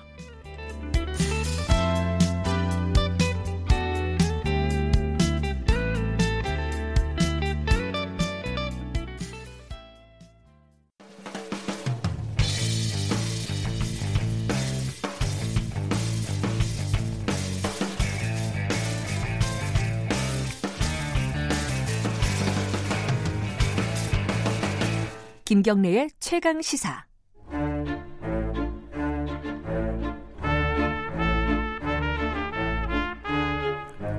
네, 수요일마다 돌아오는 최강 시사 영화 코너 스포일러입니다. 오늘도 최강희 영화 평론가 스튜디오에 나와 계십니다. 안녕하세요. 예, 안녕하세요. 제가 사실은 정치엔 크게 관심이 없는 사람이고, 예, 영화 영화를 좋아하는 사람인데, 진짜 관심 많으신 것 같아요, 영화에. 예, 영화는 네. 좋아하는데 네. 영화 코너가 이거 이거 문화를 얘기할 수 있는 코너가 이거 딱 하나거든요 일주일 동안. 네, 네. 근데 이 영화 코너를 없앤답니다. 아, 예, 예. 얘기 하면서. 좋습니다. 예. 그 뭐, 그 시사 프로그램에서 영화 코너를 네. 시도한다는 게 쉽지 않은 결정이었는데, 그래도 예. 뭐 지난 1년 동안, 네. 어, 좀 남다른 시도를 했어요. 근데 예. 역시 그 최강 시사도 그 이 시류에 편승하는구나. 어쩔 수 없구나. 이런 아. 생각을 하게 됩니다. 아니, 뭐 1년 동안 굉장히 즐거웠는데 저는 이 시간이 아, 이 정치 이슈도 많고 이래 가지고 음. 이번에 개편하면서 조금 바꿔 볼 생각이고 다음에 또 만날 기회가 있을 것 같습니다. 오늘 마지막 시간으로 네네. 청춘 영화에 관한 얘기를 할 건데 이걸 네. 할, 하게 된 계기가 어, 사냥의 시간이라는 영화가 개봉을 했어요. 아, 그러니까 예, 예. 개봉이라고 해야 되나요? 넷플릭스에서 공개라는 표현이 아, 더 공개. 예, 맞겠죠? 아? 예. 이게 좀 과정이 좀 지난했어요. 그죠? 그렇습니다. 뭐 코- 아시다시피 코로나 사태 때문에 지금 예. 극장에서 개봉하면은 자살 행위죠. 그래서. 어 극장 대신 이제 그뭐 한참 밀어놓을 수는 없잖아요. 그렇다고 해서 예. 왜냐하면 다른 영화들의 라인업하고 충돌해 버리기 때문에 음, 음, 그 결정을 해야 된다는 말씀입니다. 네. 그래서 이제 사냥의 시간의 배급사가 어, 넷플릭스로 공개하는 것을 이제 결정을 했는데 문제는 뭐냐면 넷플릭스로 공개를 하면 전 세계로 다 풀려요. 음. 그뭐이 넷플릭스를 볼 수 있는 나라들은 다 볼 수 있는 상황이 되는 거죠. 그러니까 네. 이 물론 이제 사냥의 시간 제작사 입장에서는 좋죠. 근데 에, 이 원래 이제 사냥의 시간을 해외 배급하려고 하는 회사가 있었어요. 콘텐츠 판다라고. 음. 그 회사하고 해외 배급 그 계약을 맺었는데 그러면은 이제 회사 그 회사 콘텐츠 판다는 회사가 낙동강 오리알이 되지 않습니까? 네. 넷플릭스로 풀어버리면. 음. 그러니까 그래서 이제 그 상영금지 가처분 신청을 했는데 그게 인용이 또 되고 음. 뭐 이러면서 이제 그 법적 공방이 벌어지다가 결국은 이제 합의를 했죠. 우여곡절 끝에 예, 예. 예, 넷플릭스에서 공개가 됐는데 예, 예. 근데 이제 그 영화로 가보면은요. 네. 사실은 내용과 관계없이 네. 배우들이 네. 굉장해요. 그 요새 잘 나가는 소위 속칭 음. 잘 나가는 젊은 남성 배우들이 다 포진됐다. 그래서 네. 엄청 기대했어요, 저도. 그렇습니다. 이게 2010년 무렵에 개봉한 걸로 알고 있는데요. 네. 이 영화의 감독이 어, 윤성현 감독인데 예. 이분이 그 파수꾼이라고 하는 독립 영화 걸작을 내놨어요. 예, 그거. 굉장히 유명했었죠. 엄청 그죠? 냈죠. 예. 예. 그뭐 아시는 분들은 다 아는 그런 영화입니다. 이재훈 씨가 맞습니다. 완전히 무명 시절에 네. 예. 그래서 그 영화를 통해서 발굴된 배우가 이재훈, 박정민 이 두 배우예요. 그러니까 지금은 뭐 굉장히 뭐 예. 원톱 배우로 스타가 됐죠. 예, 활약을 하고 있는 배우들입니다. 예. 그래서 이제 당연히 자기들의 출세작인데 예. 그 윤석현 감독의 차기작에 안 나올 이유가 없죠. 그렇죠. 보훈 차원에서도 나와야겠죠. 음. 그래서 이제 이번 사냥의 시간에 두 사람이 캐스팅이 됐고 또 기생충의 최우식 씨라든가 어 요즘엔 또 대세 배우죠 안재용 씨. 네. 어, 이런 배우들이 또 가세를 하면서 어, 이 네 명의 캐스팅만으로도 굉장히 화려한 그런 네. 진용을 보여주는데 문제는 어, 배우진만 화려하다는 거. 막상 뚜껑을 열어보면 영화는 어, 엄청나게 썰렁하다는 거. 네. 이제 이게 이제 요즘에 또이 넷플릭스로 공개가 되면서 많은 분들이 보셨는데 어, 하나같이 이구동성으로 왜 이러냐 영화가 어, 이런 불만들을 이제 내놓고 있습니다. 저는 그 예. 영화를 주말에 네, 음. 보, 고 그런 생각이 들었어요. 넷플릭스용으로 편집을 다시 했나? 한 두세 편으로 늘렸나? 왜, 왜 이렇게 음. 영화가 느슨하지? 뭐 이런 느낌이 좀 들었어요. 근데 어찌됐든, 네. 어, 굉장한 배우들이 포진해 있고 그 배우들, 젊은 배우들을 데리고 현재의 대한민국의 청춘들을 얘기하려고 했다는 게 감독의 말이에요. 그죠? 예, 맞습니다. 음, 근데 이제 이게 그 외피는 네. 약간 그 근미래를 배경으로 하고 있잖아요. 그렇죠. 지금 현재가 예. 아니라 한 10년 뒤, 20년 예. 뒤 요쯤인 것 같아요. 그뭐 네. 한국의 IMF가 다시 왔다라고 하는 어떤 가정이 좀 네. 있는 것 같아요. 그런 가상의 상황에서 또 뭐 총기 소지가 마음, 마음 껏 될 수 있는 어, 미국인 줄 알았어요. 예, 예, 예. 어, 그런 상황에서 이제 이 영화 속의 주인공들이 이제 뭐랄까 도박장을 강탈하는 강도 행위를 하죠. 네. 그래서 이제 그 도박장을 털기로 한 이제 모의를 하면서 준비하는 과정을 보면서 아 이게 보통 어 범죄 모의 행위를 보여주는 영화를 이제 heist 장르의 영화라고 예. 하거든요. 그래서 아 이게 heist 장르의 영화로 넘어가는구나라고 음. 싶었는데 금세 또 털어, 털고 그다음부터는 이제 도망 다니는 얘기예요. 음, 사냥을 하는 예, 얘기죠. 근데 이제 음. 그 도박장 사장이 이제 엄청나게 무시무시한 네. 그런 사람이죠. 이 사람이 이제 쫓아오는데 또 금방 잡혀요. 음. 잡히는데 이제 어, 도망가 봐라 시간을 줄 테니까 네. 그리고 내가 한번 쫓아가겠다라고 음. 이제 일종 게임을 이제 시작하는 거죠. 네. 그래서 이 네 명의 친구들이 어 그냥 뭐 영문도 모른 채 막 쫓겨 다니는데 쫓겨 다니는 그 행각이 보면 치밀하지가 않아요, 되게 너무 엉성한 거예요. 네. 아니, 저렇게 다니다가 맨날 잡히지 당연히라는 생각이 들어서 아마 관객분들도 그런 면에서 좀 지루함을 느끼지 않았을까 이런 생각이 듭니다. 이게 화제는 많이 됐는데 네. 그 그런 얘기 많이 돌더라고요. 이제 SNS나 이런데 사냥의 시간이 아니라 음. 시간을 사냥했다. 내 시간을 사냥한 영화다. 이런 타임 헌팅 영화. 네, 네. 근데 이제 거기서 보면은 되게 노골적으로 음. 어, 청춘 한, 한 대한민국의 젊은 계층 젊은 세대를 네. 얘기하고 있어요. 왜냐하면 그 사람들을 네 명을 쫓아다니는 킬러가 사냥꾼이 이름이 한이에요. 한 네. 한국이겠죠. 예, 그렇죠. 대한민국 이게 예. 너무 노골적이어서 예, 뭐 예, 예. 영화를 좋아하지 않는 사람도 금방 눈치챌 네, 정도로 그게 상징이겠죠. 대한민국의 네. 젊은이들이 이렇게 쫓겨다닌다. 헬 네. 조선에 살고 있... 그런 거겠죠. 아무래도 어떻게 그렇습니다. 보셨어요? 예. 그러니까 어 결국은 이제 뭐 제가 스포일러라 구체적으로 말씀을 못 드립니다만 네. 계속 도망만 다니다 청춘 다 보낸다라는 거예요. 그런 거 보면 이또 의미심장하네요. 대한민국 음. 사회가 이 우리 한국의 청춘들을 이렇게 옥죄고 있고 네. 어떠한 그 탈출구도 보여주지 않은 상황에서 네. 각자 도생으로 도망만 다니다가 네. 아무것도 못하는 이게 바로 이 시대의 청춘의 초상이 아니냐라고 음. 이제 윤성현 감독은 어, 이 영화를 통해서 이제 얘기를 하고 있는 거죠. 그래서 이제 영화의 그 주인공이 싸우러 가자라는 말을 한단 말이에요. 싸우는 수밖에 없다. 음. 어, 이런 얘기. 도망 다니지 말고 맞서 싸워야 된다. 음. 싸워야 된다. 정면 대결을 펼쳐야 된다. 라는 그런 얘기는 하는데 문제는 그런 정면 대결이라고 하는 거에 익숙하지도 않을 뿐더러 음. 어, 앞서서 말씀드린 대로 이 친구들이 전부 어리숙해요. 음. 그러다 보니까 그렇게 치밀하지 못한 상태로 세상을 살아가다 보니까 맨날 이렇게 당하고 있는 거 아니냐. 음. 라는 이제 주제 의식을 영화는 가지고 있는데 이게 어, 이 영화 사냥의 시간만 그 보여주는 주제 의식이 아니라 최근에 한국 영화의 그 청춘 영화들이 네. 쭉 그 이어지는 연장선에 있는 주제 의식입니다. 어떤 영화가 있었죠? 그러니까 청춘 뭐, 영화가? 어, 어? 지난해 나왔던 영화가 엑시트라는 영화가 엑시트? 아, 그것도 뭐 그것도- 사실상 청춘 영화예요. 어, 주인공들이 뭐 취업, 취업 준비생 예, 뭐 이러니까. 예. 나오고. 근데 음. 그 거기서는 이제 독가스 재난이 음. 그러니까 독가스 재난이 지금의 20대 청춘들을 옥죄는 그러니까 말하자면 헬조선을 상징하는 거죠. 음. 그런 그런데 이제 이들이 그 클라이밍을 통해서 그거를 벗어나지 않습니까? 아, 위로 기어 예, 올라가서. 기어 올라가는 예. 그래서 여러 가지 그 다양한 음. 어, 이 청춘들이 그거로부터 탈출하는 모습들을 이제 보여주고 있는데 네. 되게 뭐 사실상 그 어, 재기발랄하고 진취적이죠. 네. 그래서 어떻게 보면은 그 젊은 관객들한테 대리 만족을 줬던 것 같아요. 음. 그 흥행도 잘 됐고요. 네. 근데 또 한편으로 이제 유사한 주제 의식이 있는 영화가 이창동 감독의 버닝이라는 버닝. 작품. 예. 아. 이 버닝이라는 작품의 유아인 씨는 대단히 무기력하죠. 네. 어, 그, 이, 이창동 감독이 버닝이라는 영화를 통해서 보여주고자 하는 대한민국 청춘의 예, 민낯은 음. 도대체 뭐가 뭔지 아무것도 모른다는 거예요. 음흠. 그러니까 문제의 핵심을 꿰뚫는 눈이 없다는 거죠. 음. 그러니까 이상하게 뭐 비닐하우스나 불태우고 다니고 음.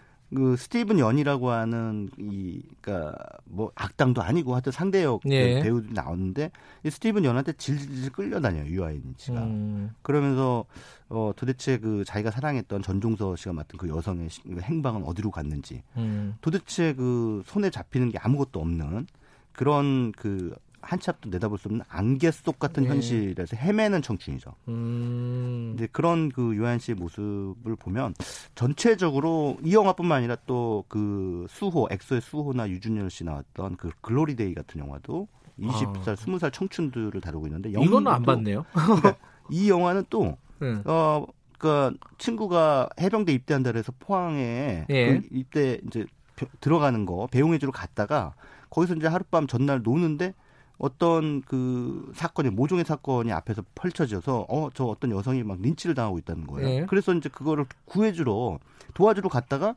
난데없이 살인 사건의 그 주범 누명을 쓰고 음. 쫓겨다니는 그 친구들 얘기예요. 네. 근데 이것도 사실 어떻게 보면 사냥의 시간하고 좀 비슷한 그러네요. 예. 음. 그러니까 최근에 나온 한국 영화들의 대다 대다수가 다 아, 이 한국의 청춘들을 영문도 모른 채 쫓겨다니는 그런 캐릭터로 많이 그리고 있다는 건 의미심장한 거죠. 그러니까 시대를 반영을 하겠죠 아무래도. 예, 예. 그 근데 아까 말씀하신 엑시트는 조금 다르고요. 예. 어, 그거는 그런 어떤 어, 사고 재난 상황에서 예. 성장하는 그렇죠. 드라마잖아요. 사실은. 그거는 진취적으로 자기 자기의 를 옥죄는 덫을 빠져나오는 얘기예요. 음. 그리고 또 뭐 여기 하나 적어놓으신 게 리틀 포레스트 그것도 이제 젊은이들이 나오는 영화 아니겠습니까? 네, 역시 그건 마찬가지로 약간 기- 결이 다른 것 같아요. 예? 결이 다르죠. 류준열 씨하고 김태 근데 이 김태리 씨가 나온 영화인데 이 영화는 그 도시 생활의 어떤 형- 생존 경쟁 이런 음. 것들의 피곤함을 느낀 음. 청춘들이 이제 어, 시골에 가서 예. 전원 생활을 하는. 근데 이게 청춘들의 전원 생활이 흥행적으로 과연 매력이 있을까라고 예. 생각했는데 일본 원작을 이제 예. 리메이크한 거잖아요. 근데 당- 상당히 반향을 많이 불러일으켰습니다. 음, 오히려 지금 우리 젊은 사람들도 네. 그런 생활이나 그런 삶을 꿈꾸고 있다. 그렇죠. 그렇게 볼 수도 있을 것 같아요. 예, 그죠? 그러니까 지치고 힘들다는 거죠. 그죠. 예. 예. 그건 참 모든 사람이 마찬가지인데 네네. 젊은 세대들한테는 그게 감정의 폭이 더 커서 그런지 음, 그런 부분들 많이 느끼는 것 같아요. 그렇습니다. 근데 지금 요즘만 그런 게 아니라 사실 청춘 영화라는 장르는 옛날부터 있었잖아요. 뭐 제임스 딘의 예, 이유 없는 반항부터 네. 시작해가지고 한국 영화에서는 어떤 청춘 영화들이 예전에 있었을까요? 우리나라에서 소위 청춘 영화라고 분류할 수 있는 아마도 최초의 작품이 아닐까 싶은데요. 고 신성일 씨가 아, 나왔죠. 그 엄앵란 씨하고 아. 사랑에 빠졌어요. 이 영화 보면 이 예. 찍으면서 맨발의 청춘 예. 김기덕 감독이 그러니까 지금 김기덕 감독 아닙니다. 예, 예. 동그 같은 이름인데요. 예. 그 김기덕 감독의 맨발의 청춘 이것도 당시 아주 굉장히 센세이션을 불러- 불러일으켰죠. 저도 이걸 봤는데 지금하고 비교해도 네. 크게 정서가 다르지 않아요. 예. 근데 이제 당시, 다르지. 예, 이때 당시 맨발의 청춘은 1970년대 중반에 나왔는데 예. 그때는 아무래도 이제 막 급속도의 근대화, 압축 음. 성장 시대고 그러면서 이제 도시 안에 몰려든 여러 청춘 군상들 가운데 네. 이제 계층들이 나누기 시작 나뉘주죠. 예. 그래서 여기 보면은 그 신성일 씨가 어맹란 씨를 이제 사랑하는데 엄청나게 상류층 음. 딸로 나오죠. 네. 그리고 그 집에서는 쟤는 근본 없는 애다. 그래서 음. 이제 막그 이 신성일 씨를 깔보고 구도 자체는 요즘 막, 요즘 막장 드라마랑 좀 네. 비슷한 구도죠. 그러니까 뭐 어, 전형적인 어떤 음. 그 신분제 사회에서의 그 사랑 이야기입니다. 네. 그런 거를 통해서 어떻게 보면은 당대 1970년대 중반의 한국 사회의 단면을 좀 엿볼 수가 있죠. 음. 어 그러면서 동시에 또그 당시 비슷한 시기에 나왔던 게 하길종 감독의 바보들의 행진인데 이거 뭐 걸작으로 평가되는 예, 영화잖아요. 예. 걸작인데 그때 난도질을 당해서 그 필름을 다그 전부 잘라버렸죠. 줄거리가 이어지지 않는다는. 예, 예, 예. 근데 어찌됐든 그 바보들의 행진은 예, 여기서 나오는 주인공들도 상당히 무기력하긴 하- 해요. 음. 그 그러면서 뭔가 한테 짓눌려 있는 그런. 음. 근데 당시 그 유신 독재 체제였고 네. 또 거- 그렇기 때문에 그, 그 시스템에서 어찌할 줄 모르고 그 군대에 꼭 가야 되는 그런 그 음. 청춘들의 어, 그런 무기력. 그러면서 이제 결국은 이제 사랑 그것만이 이제 정답이라고 생각하는. 음. 근데 한편으로 이제 영화 제목이 굉장히 역설적인 게 바보들이잖아요. 음. 그러니까 스스로들 자기들을 바보라고 예, 네. 부르는 거죠. 그러니까 이렇게 체제가 부조리한데 우리는 아무것도 할 수 없어. 그러니까 우리는 그냥 고래나 잡으러 동해로 가야 돼. 뭐 하는 그런 그, 어, 선문답적인 그런 음. 이야기를 통해서 당대 사회의 답답함을 토로하는 그런 영화가 바보들의 행진이고요. 어, 80년대도 청춘 영화들이 이제 뭐 곧잘 나왔는데 대표적인 영화가 김수철 씨가 나왔던 고래 사냥이죠. 음, 비슷하네요. 그죠? 예. 고래사냥 또 고래 잡으러 가는 거네요. 예, 맞습니다. 예. 이것도 뭐 영감 모티브는 음. 그 송창식 씨 노래에서 네. 따온 건데 여기서는 김수철 씨가 이제 대학생으로 등장을 하는데 음. 에, 어쩌다가 이제 그 이미숙 씨가 맡은 그 매춘 여성을 이제 구, 구조해주러 그 고향을 음. 가는 그런 로드무비 형식으로 네. 어, 이, 그때 당시 1980년대를 살아가는 청춘들의 이야기를 담아내고 있는데 역시 마찬가지로 답답함입니다. 음. 예, 그래서 70년대, 80년대를 쭉 이어가는 그 청춘의 초상은 결국은 이제 군사 독재에 짓눌려 있는 표현의 자유 이런 것들에 대한 답답함의 표현이라고 할수 이게 있겠죠. 본질적으로 네. 청춘을 다루는 영화들은 네. 조금 그런 지금 말씀하신 그런 감성이 짙은 것 같아요. 네. 제가 지금 기억하는 가장 기억나는 청춘 영화는 비트. 아, 90년대. 역시 또 네. 정서가 비슷하잖아요. 네, 그죠? 비슷합니다. 네. 약간 이제 혼란스러운 상황 네. 그리고 결국은 어, 기성세대에 나중에 편입될 수밖에 없는데 네. 그 편입되는 것 자체를 좀 거부하는 어떤 음, 세대의 모습 음. 그런 것들이 어떤 청춘의 뭐, 물론 전부는 아닙니다, 그죠? 음, 음. 밝은 청춘도 있고 여러 가지 청춘이 있지만은 네. 어떤 한 단면이 아닐까 대한민국 사회. 물론 외국도 비슷한 것 같기도 하고요. 네. 아니 뭐 1년 정도 그 스포일러 그 네. 코너 진행하시니까 평론가 다 되셨네요. 말씀을 저보다 훨씬 더 잘하시는 것 같아요. 서당 서당계 1년이면은 아, 영화를 하산, 하산 할 때가 되셔서 코너를 접으셨군요. 아이고 오늘 어, 마지막 시간이었는데 청춘 영화로 마무리하니까 그래도 뭐랄까요 좀 따뜻하다고 할까요 느낌이? 자 그동안 고생하셨고요. 네. 앞으로 종종 뵐 날이 있을 겁니다. 오늘 고맙습니다. 예, 감사합니다. 네, 영화 평론가 최광희 평론가였습니다. 자 지금 시각은 8시 46분입니다.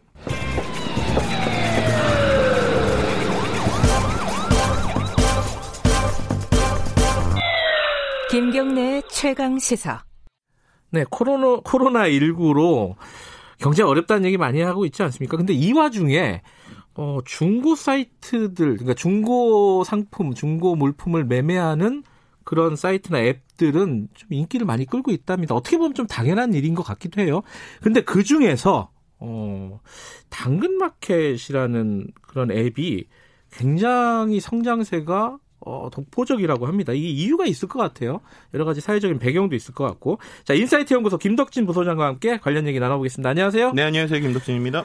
어느 정도예요? 당근마켓이라는 성장세가? 네, 뭐 여러 가지 수치가 있겠지만 어, 우리가 알고 있는 쇼핑 앱하고 한번 비교를 해볼게요. 다른 앱. 네, 네. 뭐 예를 들면 중고뿐만 아니라 전체 쇼핑 앱. 네. 어, 뭐, 우리가, 우리가 여러 가지 그 앱들을 비교하는 지표가 있는데 그 네. 중에서 앱 지표 중에 가장 어, 많이 쓰이는 것 중에 하나가 일간 활성 사용자입니다. 음. 그러니까 하루에 들어오는 사용자 수, 음. 뭐 이런 거로 보시면 될 것 같은데, 네. 어, 이제 IGAWorks라고 하는 모바일 이제 회사가 데이터 플랫폼을 활용해서 중고 거래 앱 시장 분석 리포트를 했어요. 근데 네. 거기에 보면 어, 중고 거래 앱에서 이제 압도적으로 1위라고 했는 당근 마켓이 전체적으로 활성 이용자 수가 하루에 156만 명 수준입니다. 156. 네. 근데 이게 이제 안드로이드 스마트폰만 본 거예요. 아. 네, 그러니까 이게 왜냐면 아- 아이폰 같은 경우에는 이제 그런 데이터를 주는 것들이 막혀 있다 보니까 보통 이런 통계를 할 때 안드로이드 기준으로 내거든요. 음. 그런데 이제 우리가 잘 알고 있는 쿠팡 있지 않습니까? 네. 쿠팡이 397만 명으로 1등인데 그 다음으로 2등이 당근마켓이에요. 어, 그래? 아니, 다른 거 기억나는 게 예를 들어. 네. 어, 뭐 11번가 G마켓. 네, G마켓 이런 것들이 옥- 3, 4, 5. 옥션 뭐 네, 그런데 3, 4, 5입니다. 그러니까 당근마켓이 그 위라고요? 네, 그러니까 11번가가 야, 그건 137만 신기하네. 명, 예. 예, 위, 이제 위메이크 프라이스가 109만 명, G마켓이 107만 명 순으로 음. 예, 어떻게 보면은 단순히 중고 거래 앱뿐만 아니라 전체 commerce 앱에서도 2위가 돼서 이제 사람들이 어우 도대체 당근마켓이 뭐길래 이렇게까지 사용자 수가 많은 거야라고 지금 얘기하고 있는 그러니까 상황이죠. G마켓, 11번가 이런 건 어떻게 보면 대기업이잖아요. 그렇죠. 근데 당근마켓 은 저도 사용을 해봤는데 네. 약간 커뮤니티 같기도 하고 왜 이렇게 인기가 많은 거예요? 네, 이게? 말씀하신 포인트가 바로 정답이에요. 커뮤니티 같다는 거. 네, 이게 이제 제일 중요한 게 말씀드리고 싶었던 게 요즘에 이, 이 관련된 기사가 많이 나왔는데 그럼 2등이라고 하니까 어 이게 매출이 2등이야 이러는데 매출은 절대 아니고요. 아, 네, 사용자 수가 2등인 겁니다. 그러니까 사용자 음. 수가 2등이고 또 이 당근마켓의 장점 중에 하나가 1인당 체류 시간이 상당히 길어요. 예, 그러니까 가- 거기에서 이제 계속 사용하는 시간. 예를 들면은 음. 당근마켓 사용하는 사람들의 평균 사용 시간이 뭐 3.16 시간이다. 뭐 이렇게 한 달 기준이긴 한데요. 음. 근데 이런 것들이 이제 뭐 헤비하게 보시면은 거의 매일 쓰시는 분들도 상당히 많다라고. 매일 몇 분씩 예. 들어가 있는 그렇죠. 거죠. 그런 예. 분들 많다는 거예요. 그러니까 체류 시간이 길다라는 음. 장점을 가지고 있는데 그게 가능한 이유가 당근마켓 쓰셨다고 그러니까 예. 일반적인 중고거래 그리고 우리가 보통 거래라고 하면 어떤 장이 게시판에 열려 있고 그 안에서 누가 삽니다, 팝니다라고 얘기를 하잖아요. 네. 근데 그 삽니다, 팝니다가 꼭 같은 지역이 아니어도 상관없죠. 그렇죠. 예를 들면 제가 싸기만 하면 서울에 살아도 내가 부산까지 갈 거야. 그럼 부산에 있는 중고거래 상품이 올라오기도 하잖아요. 그렇죠. 그래서 택배로 네. 받으면 되니까. 그렇죠. 근데 네. 이 이제 그 앱은 이제 그런 게 아니라 그 지역 인증을 해야 돼요. 그러니까 음. 제가 예를 들어서 서울시 마포구 뭐 성산동에 산다. 네. 그럼 제가 성산동 주민인 게 GPS로 인증이 돼야 돼요. 아, 거기 있어야 되는군요. 네, 그 지역에 예. 그리고 그 지역에 인증이 되면 부산의 상품이 나오는 게 아니라 그 지역 반경의 상품만 나옵니다. 아. 네, 그러니까는 그 지역에서 이 목적이 택배를 싸는 게 아니라 동네에서 만날 수 있는 거리 정도만 거래를 시켜주는 거예요. 보통 직거래로 해요. 그러면 이렇게 둘이 만나서 그렇죠. 만나서 아. 하거나 아니면 그 안에서 이야기를 하거나 이제 서로 주고받다 보니까 자연스럽게 커뮤니티가 형성이 되는 거예요. 동네 사람 만난 거네요. 그렇죠. 말하자면. 네, 그래서 이제 당근 마켓이 음. 이제 그 당근도 있지만 이게 원래 당신의 근처라는 이제 아, 약자거든요. 그래요? 네, 그러니까는 그 앱 자체가 아. 가지고 있는 어떤 특징이나 그 아이덴티티가 정확한 음. 건데 그러다 보니까 자연스럽게 그 안에서 사람들이 뭐 주, 이제 사는 이야기도 하고 그리고 음. 리뷰 같은 경우도 다른데 보면은 아 이거 사기 당했어요 아니면은 음. 아 이거 정말 싸요라고 하는 가격이나 어떤 비용에 대한 리뷰가 나오는데 네. 이 마켓에서는 리뷰가 어떻게 보면은 서로 살고 뭐 사는 얘기 뭐 갔더니 어 동네 사람이라고 뭐 더 주셨어요 막 이런 음. 얘기들 그래서 좀 성격이 다르다라고 말씀드리고 싶고요 음. 그러다 보니까 사람들이 자연스럽게 아 우리 동네 내가 그냥 퇴근길에 뭐 살 수 있나라고 이렇게 음. 둘러보는 네. 네, 이런 형태가 특징이라고도 볼 수 있을 것 같아요. 그 이게 약간 어, 발상의 전환인 것 같네요. 왜냐면은 인터넷 뭐 상거래라는 거는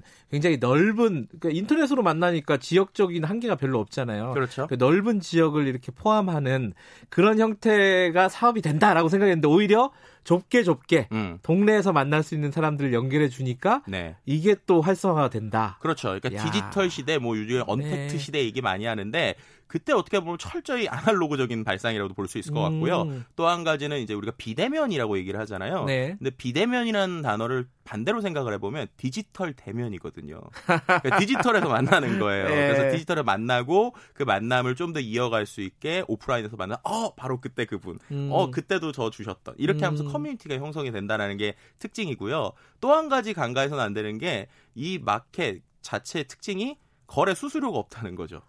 아, 그렇군요. 네. 그러니까 아. 일반적으로 중고 거래를 하는 뭐 그 앱의 종류가 다, 다르 뭐 여러 가지 형태가 있지만 네. 그 중에서 어쨌든 일반적으로는 거래를 할 때 뭐 안전 거래든 여러 가지로 거래 수수료를 받는데 음. 이 앱은 수수료가 없습니다. 그럼 돈을 뭘로 벌어요? 이. 이 운영자들은? 그러니까 이게 이제 이, 이 모델의 좀 차이라고도 볼 수 있는데 아직까지는 정확하게 말씀드리면 거래량이나 거래 금액에 비해서 어, 아, 여전히 투자 단계예요. 그러니까 아. 돈을 조금은 버는데 예. 그 버는 게 전체를 커버할 수준은 아닙니다. 음. 그럼 돈을 어떻게 버느냐? 커뮤니티에서 벌어요. 어, 커뮤니티에서 어떻게? 네, 커뮤니티에서 아까 말씀드린 그 지역이잖아요. 예. 그러니까 광고를 누구나 할 수 있는 게 아니라 그 지역에 있는 세탁소 아저씨가 하는 거예요. 네, 그 지역에 있는 반찬 가게 아줌마가 하는 거예요. 삼성전자가 하는 게 아니라 그렇죠. 우리 동네에 있는 네. 뭐 아무 아무개 세탁소가 한다. 네, 뭐 예를 들면 보험 상담사인데 그 지역에 있는 보험 상담사가 하는 거죠. 네. 재밌네요, 이 개념이. 네, 그러니까 음. 이제 동네 커뮤니티를 추구하는 거고, 그래서 이들은 지금 계속 얘기하는 게 우리는 어, 상품은 일종의 매개체고, 그리고 결국에는 이제 커뮤니티를 이제 지향한다라는 거고요. 지금은 음. 일 1차적으로 그런 어, 지역에 있는 사업자들이 광고를 하는 건데, 예. 그 다음으로 생각하는 모델은 누구나 거기에 광고를 하거나 모임을 만드는 걸 생각을 하는 거예요. 음. 예를 들면은 저희 뭐 어머님께서 김치를 엄청 잘 만드세요. 음. 근데 어 내가 반찬 가게보다 김치를 잘할 수 있을 것 같은데? 라고 음. 하면서 갑자기 내 김치 노하우를 알려주겠다. 김치 클래스를 음흠. 만드는 거죠. 그럼 그 클래스를 돈을 받고 하는 뭐 이런 방식까지 생각을 하고 있습니다. 당근 마켓은 계획이 다 있었군요. 네, 저도 네. 한번 써봤어요. 이거 네. 왜, 그왜 썼냐면은 집에 애가 쓰던 자전거가 있는데 음. 자전거 택배로 거래하기가 쉽지가 않잖아요. 그렇죠. 그러니까 동네 사람들한테 아니 이거 뭐 한 만 원 내고 가져가시라 음. 이렇게 올렸더니 전화가 오는 거예요 진짜로. 그리고 진짜 동네 사람이 왔어요. 그래서 네. 주고 주니까 되게 마음이 음. 좋더라고요. 동네 사람한테 내 상품, 내가 우리 애가 썼던 상품을 이렇게 물려줬다 이런 느낌이 들어서 네. 완전히 좀 다른 개념의 어, 상거래인데 이것이 요즘은 또 굉장한 네. 또 활성화가 되고 있다. 네, 거네요. 그렇죠. 특히나 이제 그러다 보니까 최근에 그 코로나 이후 그리고 중고거래 시장 자체에 아주 재밌는 바람이 3040 그리고 남성을 또 중심으로 불고 있는 부분이 아, 그래요? 있어요. 네, 그러니까는 오. 전체적으로는 여성이 높아요. 그리고 네. 커뮤니티에 대해서 앱들을 다는데 요즘 좀 최근에 남성이 늘었던 이유가 집에 오래 있으니까 안 보이던 물건이 보이는 거죠. 어. 말씀하신 대로 아 이거 굳이 집에 없어도 될 것 같은데 아 네. 이거 좀 집에서 치울 것 같은데 이런 것들이 이제 중고로 거래로 활성화하는 음. 부분이 있고요. 그리고 이런 커뮤니티라는 특징 때문에 3, 40대가 좀 전체적으로 늘고 있다라는 음. 부분도 한 가지 있고 네. 뭐 언택트 코로나 얘기를 나와서 하나 더 말씀드리면 이 코로나를 통해서 또 어떤 성장을 했었던 또 하나의 분야가 있어요. 이 분야는 뭐냐면 인테리어 앱들입니다. 아 그런 앱도 있어요? 네, 그러니까 어. 인테리어 앱인데 이것도 역시 요즘에 그 commerce의 변화에서 다- 상당히 중요한 앱이라고 볼 수 있는데요. 그러니까 우리가 보통 commerce, 그러니까 인터넷으로 거래한다라고 할 때 그 요소들이 있잖아요. 네. 싸게 사고 간편하게 주고 이 보통 이 두 가지에 집중을 한단 말이에요. 근데 싸게 사고 간편하게 받는 거는 대기업을 못 이기는 거예요. 음. 네, 그러니까 이제 작은 거래들은 결국 할 수 있는 게 콘텐츠 혹은 음. 커뮤니티 이런 것들이거든요. 네. 근데 이번에 아주 수혜를 본 이그 그 뭐야 인테리어 앱 같은 경우에는 그 앱에 들어가면요 다른 사람의 집 사진이 나와요. 근데 그 집 사진을 사고 싶은 게 보이잖아요. 음. 바로 누르면 구매가 됩니다. 그렇군요. 그런 방식을 또 쓰고 또 있어요. 코로나 시대의 새로운 어떤 음. 어, 어떤 wave라고 할까요? 그 네. 변화라고 할 수 있겠네요.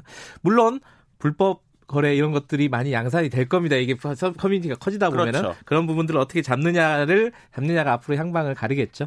자, 오늘 오랜만에 좀 즐거운 얘기 해봤네요. 예, 고맙습니다. 네, 감사합니다. 인사이트 연구소 김덕진 부소장이었고요. 김경래 최강 시사 오늘 여기까지고요. 내일 아침 7시 20분 다시 돌아오겠습니다.